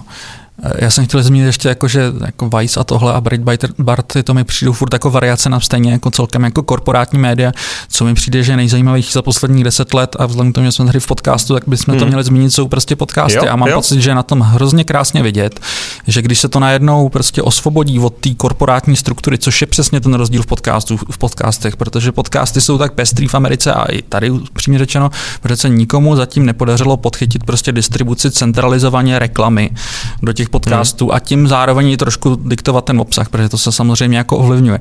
A to mám pocit, že za těch posledních deset let vidět nejenom kvůli jako té reklamě, která v často v některých podcastech ani není, protože jsou prostě crowdfundovaný a takhle. Ale to mi přijde, že to je to, je to místo, kde si dneska člověk chodí pro vlastně nejpestřejší škálu prostě názorů a je to přesně tímhletím.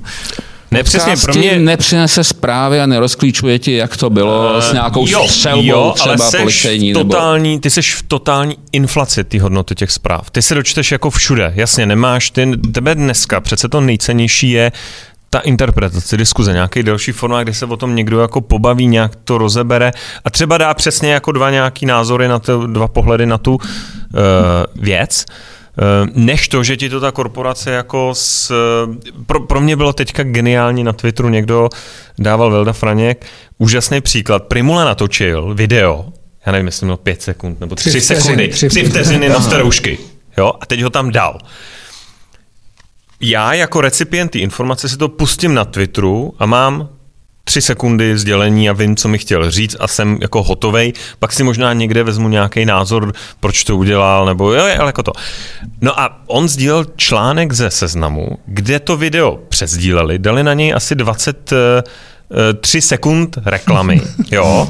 A, a vlastně eh, čili to, a zabalili to do nějakého dalšího, v podstatě téměř bezcenného komentáře, který říkal, Primula řekl ve třech sekundách, že máte nosit roušky, jo. Čili v tohle, a teď ne, pro boha nekritizuju jako nějaký médium, já jenom pro mě tohle byl krystalická ukázka toho, že vlastně ty si načerpáš primární informaci jo, od Trumpa nebo od Primuly nebo od někoho, kdo ti řekne třísekundový sdělení, jako on, ty nejseš blbej, takže víš, co ti chce říct.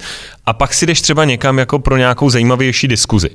Ale, že ten standardní mediální model, my si tu normální informaci jako stáhneme k sobě, obalíme ji nějakou reklamou, něco Což k tomu napíšem, co prachy, nemá no. žádnou hodnotu, protože na tom chceme vydělat prachy, tak je mrtvej. Jo, ano, nebo jako je, bude mrtvej. Jak je v ekonomice přidaná hodnota, tak tohle je ubraná To je ubraná hodnota, ty, jo? Já dokonce včera, když jsem na to kliknul, tak mě to převelilo na, na reklamu, že máme být tolerantní k transexuálům. Takže to byla, bylo to, co přímo vyzývá k paranoidním interpretacím, teda konspiračním nějakým. Že? A teda jako 20 vteřin reklam na 3 vteřiny videu, to mi přijde obdivuhodný. No.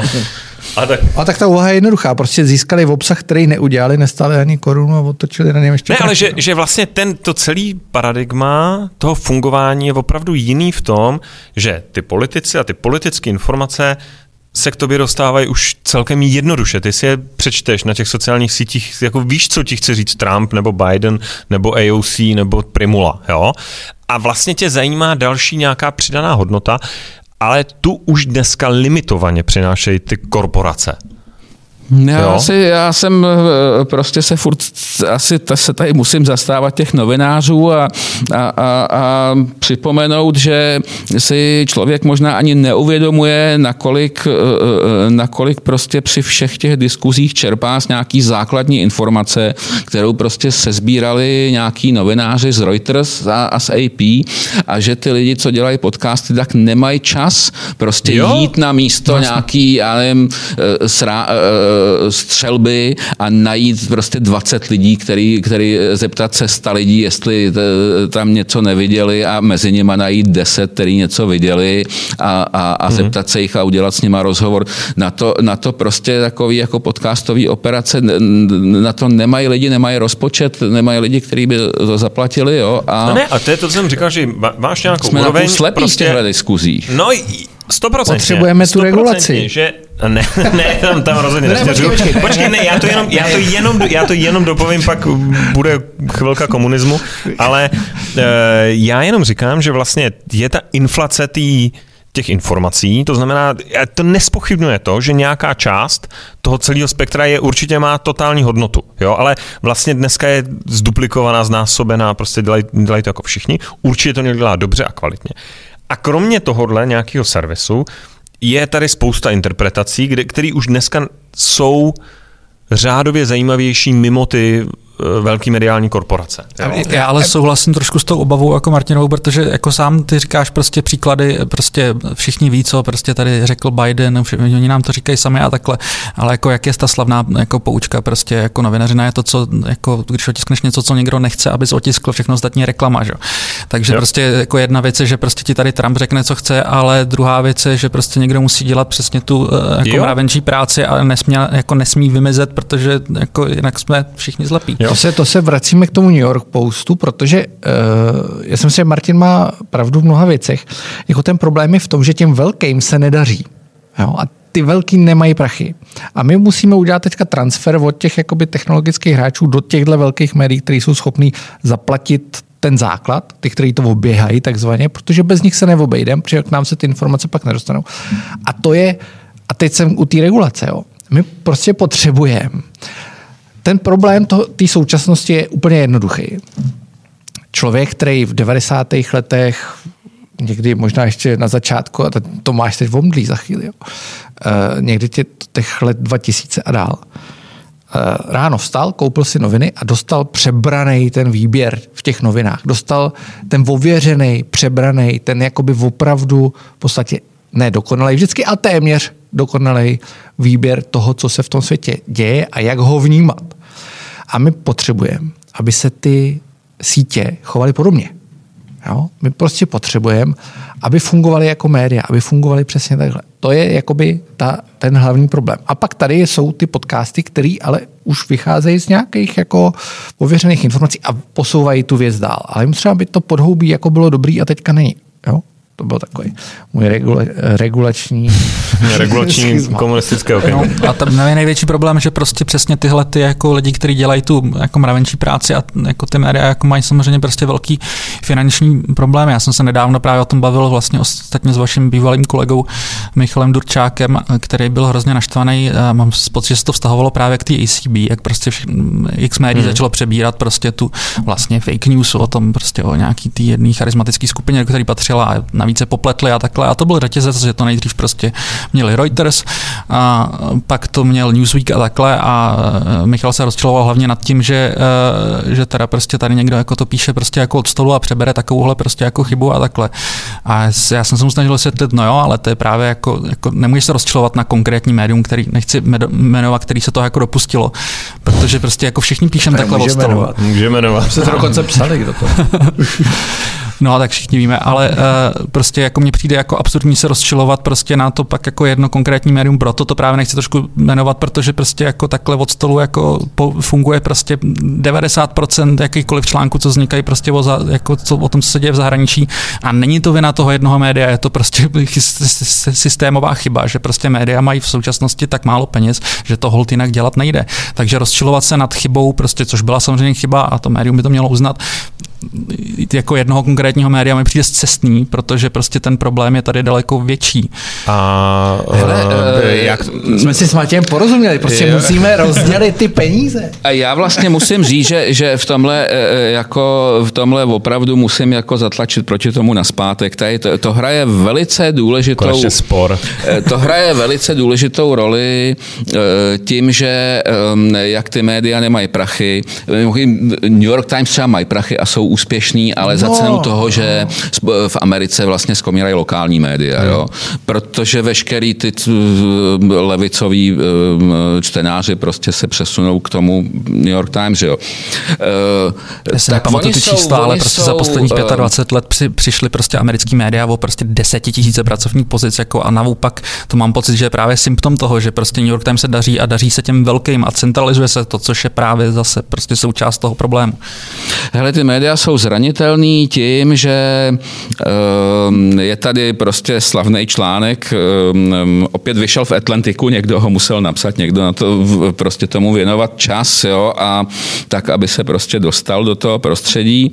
Ehm, tomu reportérovi vlastně eh, Ben Rhodes, Obamův zahraničně politický poradce, vlastně mu prozradil, eh, že eh, když se snažili prosadit tu dohodu s Iránem, tak jak manipulovali novináře. Jo? Hmm. A říkal, hele, to je tak jednoduchý, tam jsou dneska, oni nemají prachy, tam jsou uh, eh, 25-letý děti, který ničemu nerozumějí, nemají žádnou zkušenost, ti můžeš nabulíkovat, co chceš. Zatváříš se na ně důležitě, řekneš jim něco, co v životě neviděli, pak ještě zařídíš to, že stejný message prostě vypereš skrz nějaký jako takzvaně nezávislý nadace, jo, hmm. se kterým asi dohodnutý a je to nádherný, ten, jak on říká, jako ten eco chamber, já nevím, jak tomu český rozhlasáci, profíci říkají, jo, ta osušnicová komora, který já jsem vytvořil, jako to je úžasný. Jo. A potom, když, se, když si vezmeme celou tu uh, uh, celou tu ruskou anabázi těch, těch, těch amerických voleb. Jo. Eh, tak v tom strašně důležitou roli hrála jedna firma, která dělá profesionálně prostě opposition research a ovlivňování médií. Jo a e, pracují v ní, což je příznačný bejvalí novináři, e, e, jak se jmenovala, e, e, GPS, e, si nemůžu vzpomenout ne, na to jméno, založili novináři z Wall Street Journal, jo, e, včetně mimo jiný jednoho, co býval reporterem z Prahy, to je docela legrační, e, kde oni prostě, protože ten klient chce něco prosadit a zaplatí za to, tak oni mají prostě daleko víc peněz na to, aby dělali nějaký research a zpravodajství, než průměrný reportér v průměrném médiu. Oni jim to prostě potom přinesou na stříbrném podnosu se, jo, a ty novináři to, ty novináři to napíšou, jo. A líbí se jim to, jak je to pěkně zpracovaný, takže si tyhle ty lidi kultivují jako source, jo. E, role a role těchhle těch, těchhle těch prostě organizací e, strašně roste, jo. Hmm. A je to díky tomu, jak jsou ty média slabí, hmm. jo. Jo, jo, jo. A což jako na to není špatný, že se někdo jako kultivuje takovýhle jako zdroj. Otázka, jako jak k němu pak přistupuje, jak s těma informacemi nakládá. Že? No, Přesně tak, já myslím, to... že tam není jako, pro... jasně no, ale ty, ty odpovídáš tou slabostí e, toho média, že tam není schopnost jako už vést rovnocený, rovnocený, že jo, to... rovnocený dialog s tím no. zdrojem no. a, e, a přijímá tu, e, přijímá tu story, no. Já jsem ještě jednou do toho vstoupím. Já jsem se s tím setkal během toho, když se schvalovala ta směrnice o reformě autorského práva na internetu. Tak vlastně mě fascinovalo, v jaký míře ty novináři, a protože jsou slabí, jo, nejsou si to schopní jako dohledat, využívají tyhle ty jakoby neziskovky v úvozovkách, které jsou vlastně jenom jako účelový, který, který ovládají ty lidi, kteří do toho přímo vstupují. A vlastně ani ne, nereflektují, když jim člověk řekne, hele, ale tady sedí jako člověk, který jako je bývalý šéf vnějších vztahů v Google a tak ta neziskovka přeci není čistá. Jo? A oni řeknou, no ale je to neziskovka. Takže když je to jako NGO, no, tak je to prostě jako relevantní zdroje. A já říkám, a to má název. řeknou, že proto tomu rozumí přece. Přesně, proto tomu rozumí.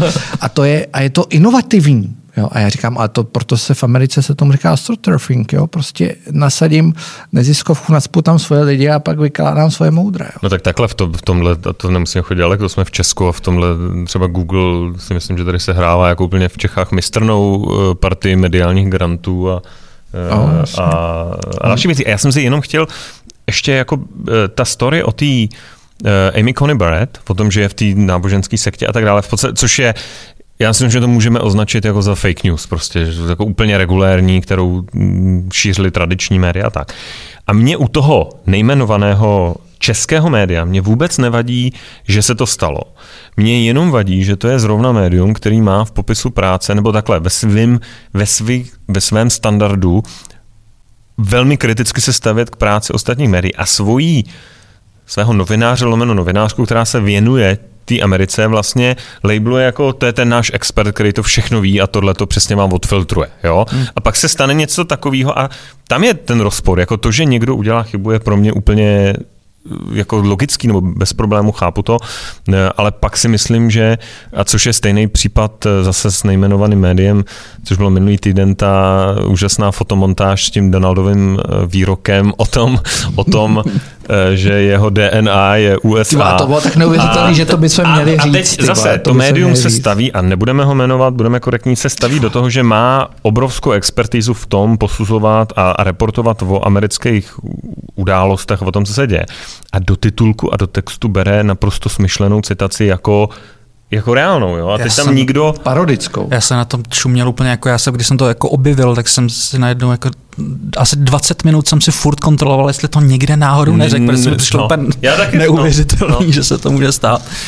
No, čili to je jako, to je můj problém s tím, ne, že, ne, že se stane jako problém a to, hmm. že ty média... To, to první médium si popsal, tak tam je to úplně jasný. Tak oni no. ty uh, americký média uh, vlastně spolu s tím, jak když se člověk podívá na Gallup, který tohle to měří, tak jak za uh, posledních asi uh, 40 nebo 50 let neustále klesá důvěra v média, i v instituce teda veřejný a mimo, mimo jiný i v média, tak spolu s tím inverzně tomu stoupá e, přesvědčení novinářů o vlastní důležitosti. Jo? Hmm. Budujou, si, budujou si na to instituce jako Newseum ve Washingtonu, který teda zkrachovalo nakonec. Mají ten systém, jakým se, jakým se ten Pierre Bourdieu by byl bezvadný na to, kdyby tohle to popsal někdy, jak se um, Pulitzerovy ceny a, a nadace a Mm, e, různý e, mm, akademický obor se z toho udělal, což je taky jako není věc zase tak až stará, že jo. A um, takže ta, ta uh, a, novinář zahraniční, když tomu přičichne, k tomu přichází vnějšku, tak to na něj učiní uh, hrozný dojem. Uh, takže chce být toho součástí, chce, aby na něj napadal, uh, dopadal ten odlesk. Takže on jako intuitivně přebírá uh, ty postoje a ten výběr zpráv a interpretací, co ty americký novináři dělají. Jo? Takže třeba, um, když se bavíme o ty o té Baretový, jo, tak um, ta knížka Margaret Atwoodový, o kterou, uh, o kterou jde, že jo, ta myslím třeba ani u nás není zdaleka tak známá a důležitá jako v té Americe. Možná kvůli tomu Netflixovým seriálu. Kvůli tomu HBO. HBO, No, a kolik lidí tady na to kouká? Dost. Už bych řekl Ono to běží na české televizi, tak si myslím, že jo. asi na to nějaký koukají. Jo. A kolik lidí to prožívá jako, mm, jak to, jako aktuální hrozbu, že tohle je naše blízká budoucnost, že, nás, že si nás muži podřídějí. Jo. Já si prostě myslím, že ne, e, nevím. Moje no. žena to třeba sledovala a měla z toho ehm, depresi. Já jsem viděl asi dva díly, jak jsem to přestal koukat. Já taky, mě to prostě strašně to jako přišlo nudný. No. Tam je to Ale- takový zvrhlý, no takový jako, vlastně je to nebaví. Torture porn. No, No, je to no, trošku. Já nemám rád, nerad si vyvolávám ty bolesti. Eh, Tak tímhle způsobem vzniká takový ty zkreslení, že, že oni třeba přijmou, eh, eh, já nevím, jejich eh, ten, ten náhled amerických médií a, a levý části spektra na potraty. Že jo. Přitom mm, ta situace prostě je v, jednak zkreslená to, jak se o ní referuje v té Americe a jednak vůbec neodpovídá tomu, jak je to u nás. Ty problémy jsou úplně jiný. Jo. A mm, myslím, že Čech nemá zapotřebí se jako mm, v tom emocionálně angažovat tímto způsobem. Jo. Hmm. Je, to, je to takový... Helejte se, já jsem, já jsem mm, prostě promrhal několik mm, hodin času tím, že jsem si přečetl poslední knihu Boba Woodwarda, když se bavíme o tom, o tom kultu, který si novináři staví, že jo. Tak, e, která je mm, e, ten, ten člověk a, jako, mm, a to jméno prostě je to nějaký jméno, že jo, a některé ty jeho knihy prostě, co on furt píše, mm, cyklicky furt vydává, tak něčemu byli. Člověk se tam něco dozvěděl, protože on prostě některý lidi rozpovídal, jo. A tohle to je takový jako v období plus minus od loňského podzimu do letošního léta, eh, kdy on eh, mluvil, se mu podařilo přesvědčit Trumpa, že s ním Trump mluvil na záznam. 17krát jsem slyšel, že jsem Ano, 17krát asi. mluvil. Neuvěřitelné. Ale e, e, ta kniha prostě jakýmsi pomníkem odcházejícímu způsobu žurnalistiky. Jo. To má, jednak je tam e, hrozně mm, člověka tahá za uši, že e, on tam prostě třeba často používá referenci, že sice na jedné straně něco tvrdí Trump, ale na druhé straně Washington Post tvrdí tohle. Jo. Ale to třeba nebyly fakta. Jo. To byly na druhé straně Washington e, Post tvrdí, že mm, země je v chaosu třeba, jo. Jo. A to bere A jako... říká, že jo. No jo.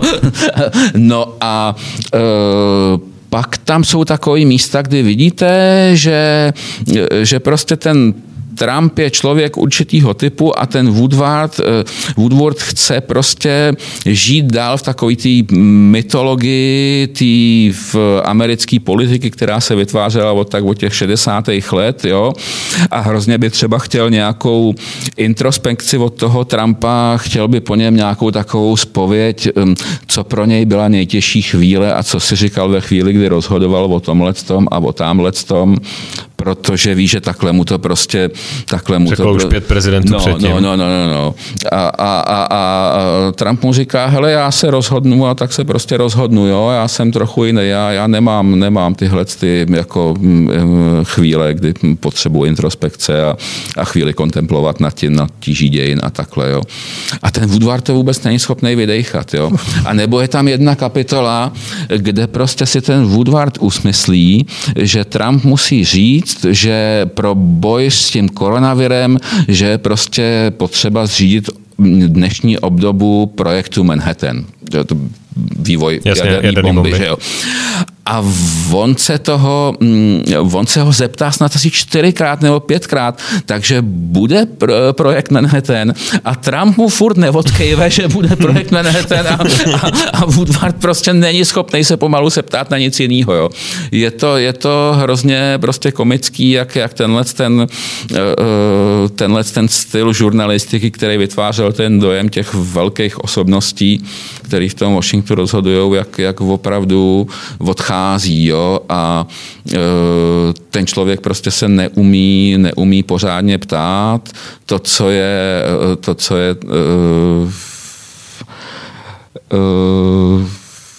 on se prostě zmocní nějakých materiálů, neautorizovaných materiálů, jak by řekl Twitter, a to jsou dopisy, dopisy mezi Trumpem a tím severokorejským Kim. Jong-unem. Jo? A on není schopný poznat, že na nich není nic zas tak moc zajímavého a ocituje je tam prostě všechny, protože je to jeho scoop, protože je to Hmm. jeho exkluziv. Jo? A e, pak se tam objeví taková třeba drobná zpráva v rámci těch rozhovorů e, a to, že v době, kdy byli určitý dva nebo tři lidi v Bílém domě v lednu, který prostě říkali, tahle koronavirová pandemie, to bude blbý, to bude jako průšvih, jo, tak CIA, která mu dělá prezidentovi ten jeho daily brief, že jo, a všichni prostě kritizují Trumpa za to, že to nebere seriózně a že to nečte a že nedává přitom pozor a že mu to dělá jenom třikrát týdně, zatímco jiný pořádní prezidenti si to nechávali dělat každý den a takhle. Tak on tam mezi řečí zmíní, eh, že CIA, CIA, názor CIA, názor rozvědní komunity je podle té zprávy, že koronavirus nebude velký problém. Jo. jo. A to teda úplně, ale mám pocit, všichni přešli, jo. A je to tam jako docela, docela velký průšvih, no. Tak děkujeme za zevrubnou recenzi, za to, že jsi to přečetl, že už to teda číst nemusíme. Martin byl tím tak okouzlený. Jsem tu pro vás. Pojďme, pojďme končíme vždycky uh, už chceš končit, nebo nechceš končíme, ještě? Končíme, končíme. Uh, končíme vždycky něčím pozitivním. A... Ne, můžu ještě poslední otázku? No, ne, uh, u těch amerických reportérů je to Woodward a tak dále. Já tam chápu tu absolutní angažovanost. Vlastně jako já ji chápu. Jsou to američani, tak on třeba vidí to, že Trump je strašná hrozba. Myslím si, že už je to úplně v roz, jako mimo nějakou jeho novinářskou historii, ale budiš, jo, prostě žije v té zemi, asi mu to není jedno.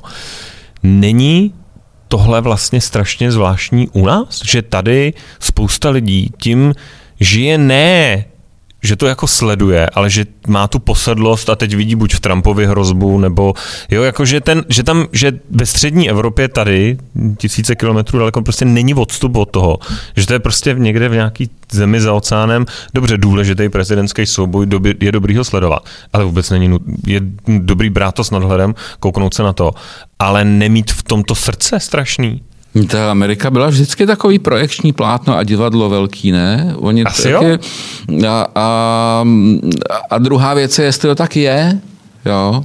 Jestli zase tady není dost velký kontingent lidí, který jako a skoro až jako okázale agresivně říkají, že Amerika vůbec nezajímá, že je relevantní jestli jich nebude víc třeba, hmm. jo, jestli spíš ta, ta no. ambiciozní část dnešní mladší generace už není duchem mnohem víc Bruselu, než, než ve Washingtonu a, a, a takhle, no.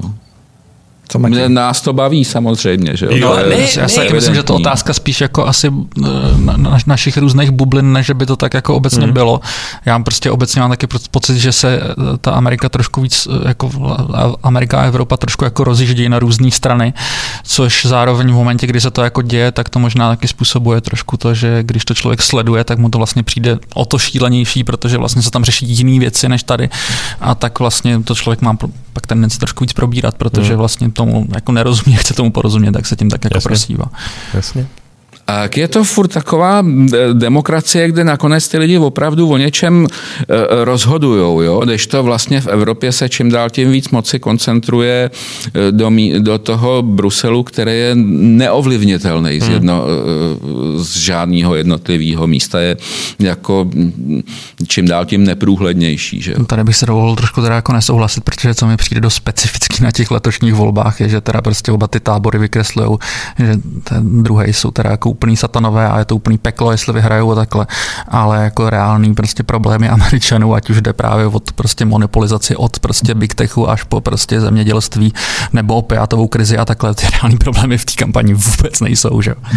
Takže já bych trošku tohle zrelativizoval zase.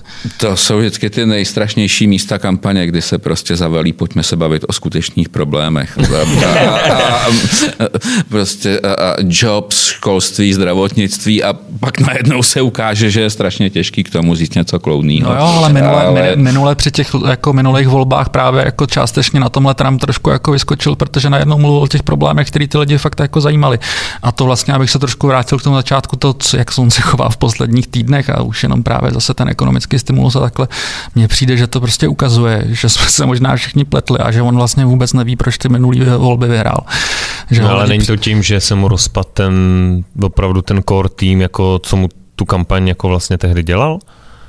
No, to je otázka, no tak zároveň jako vždycky jako ten jeho tým tehdy jako říkal, jako, že jejich hlavní strategie je let Trump beat Trump, takže jako je... To jo, ale jako třeba, mm, když jsem tady poslouchal toho Steva Bannona, jak byl v Praze, a jako tak ten člověk měl naprosto jasný, jasno v tom, co je jako potřeba udělat, jak ta kampaň má vypadat. A součástí té strategie byl let Trump být Trump, hmm. protože naproti němu byl jako plastový panák nebo spíš panenka, eh, která jako moc, moc autentická nebyla. Jo. Ale to už bychom zase šli, dál, šli dál. Pozitivní. Pozitivní konec. Mám, mám nápad na pozitivní závěr. Jestli se všichni shodneme na tom, že Amerika, americká demokracie tuhle tu vyhrocenou dobu a ten souboj ustojí, přes ne, nepředstavitelný možný scénář, že se kolem ještě voleb a příští tři týdny a potom může dít a co se může vyhrotit a jestli se někdo někde zblázní.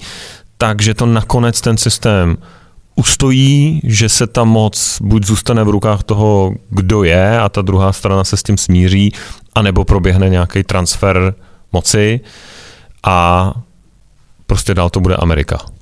Tak já můžu jako v tom pozitivním duchu říct, že pro případ, že by se to nevyvinulo, eh, tak institucí, která má dlouhodobě vysokou důvěru v široké veřejnosti v Americe a nepodléhá současné dekadenci, je armáda americká.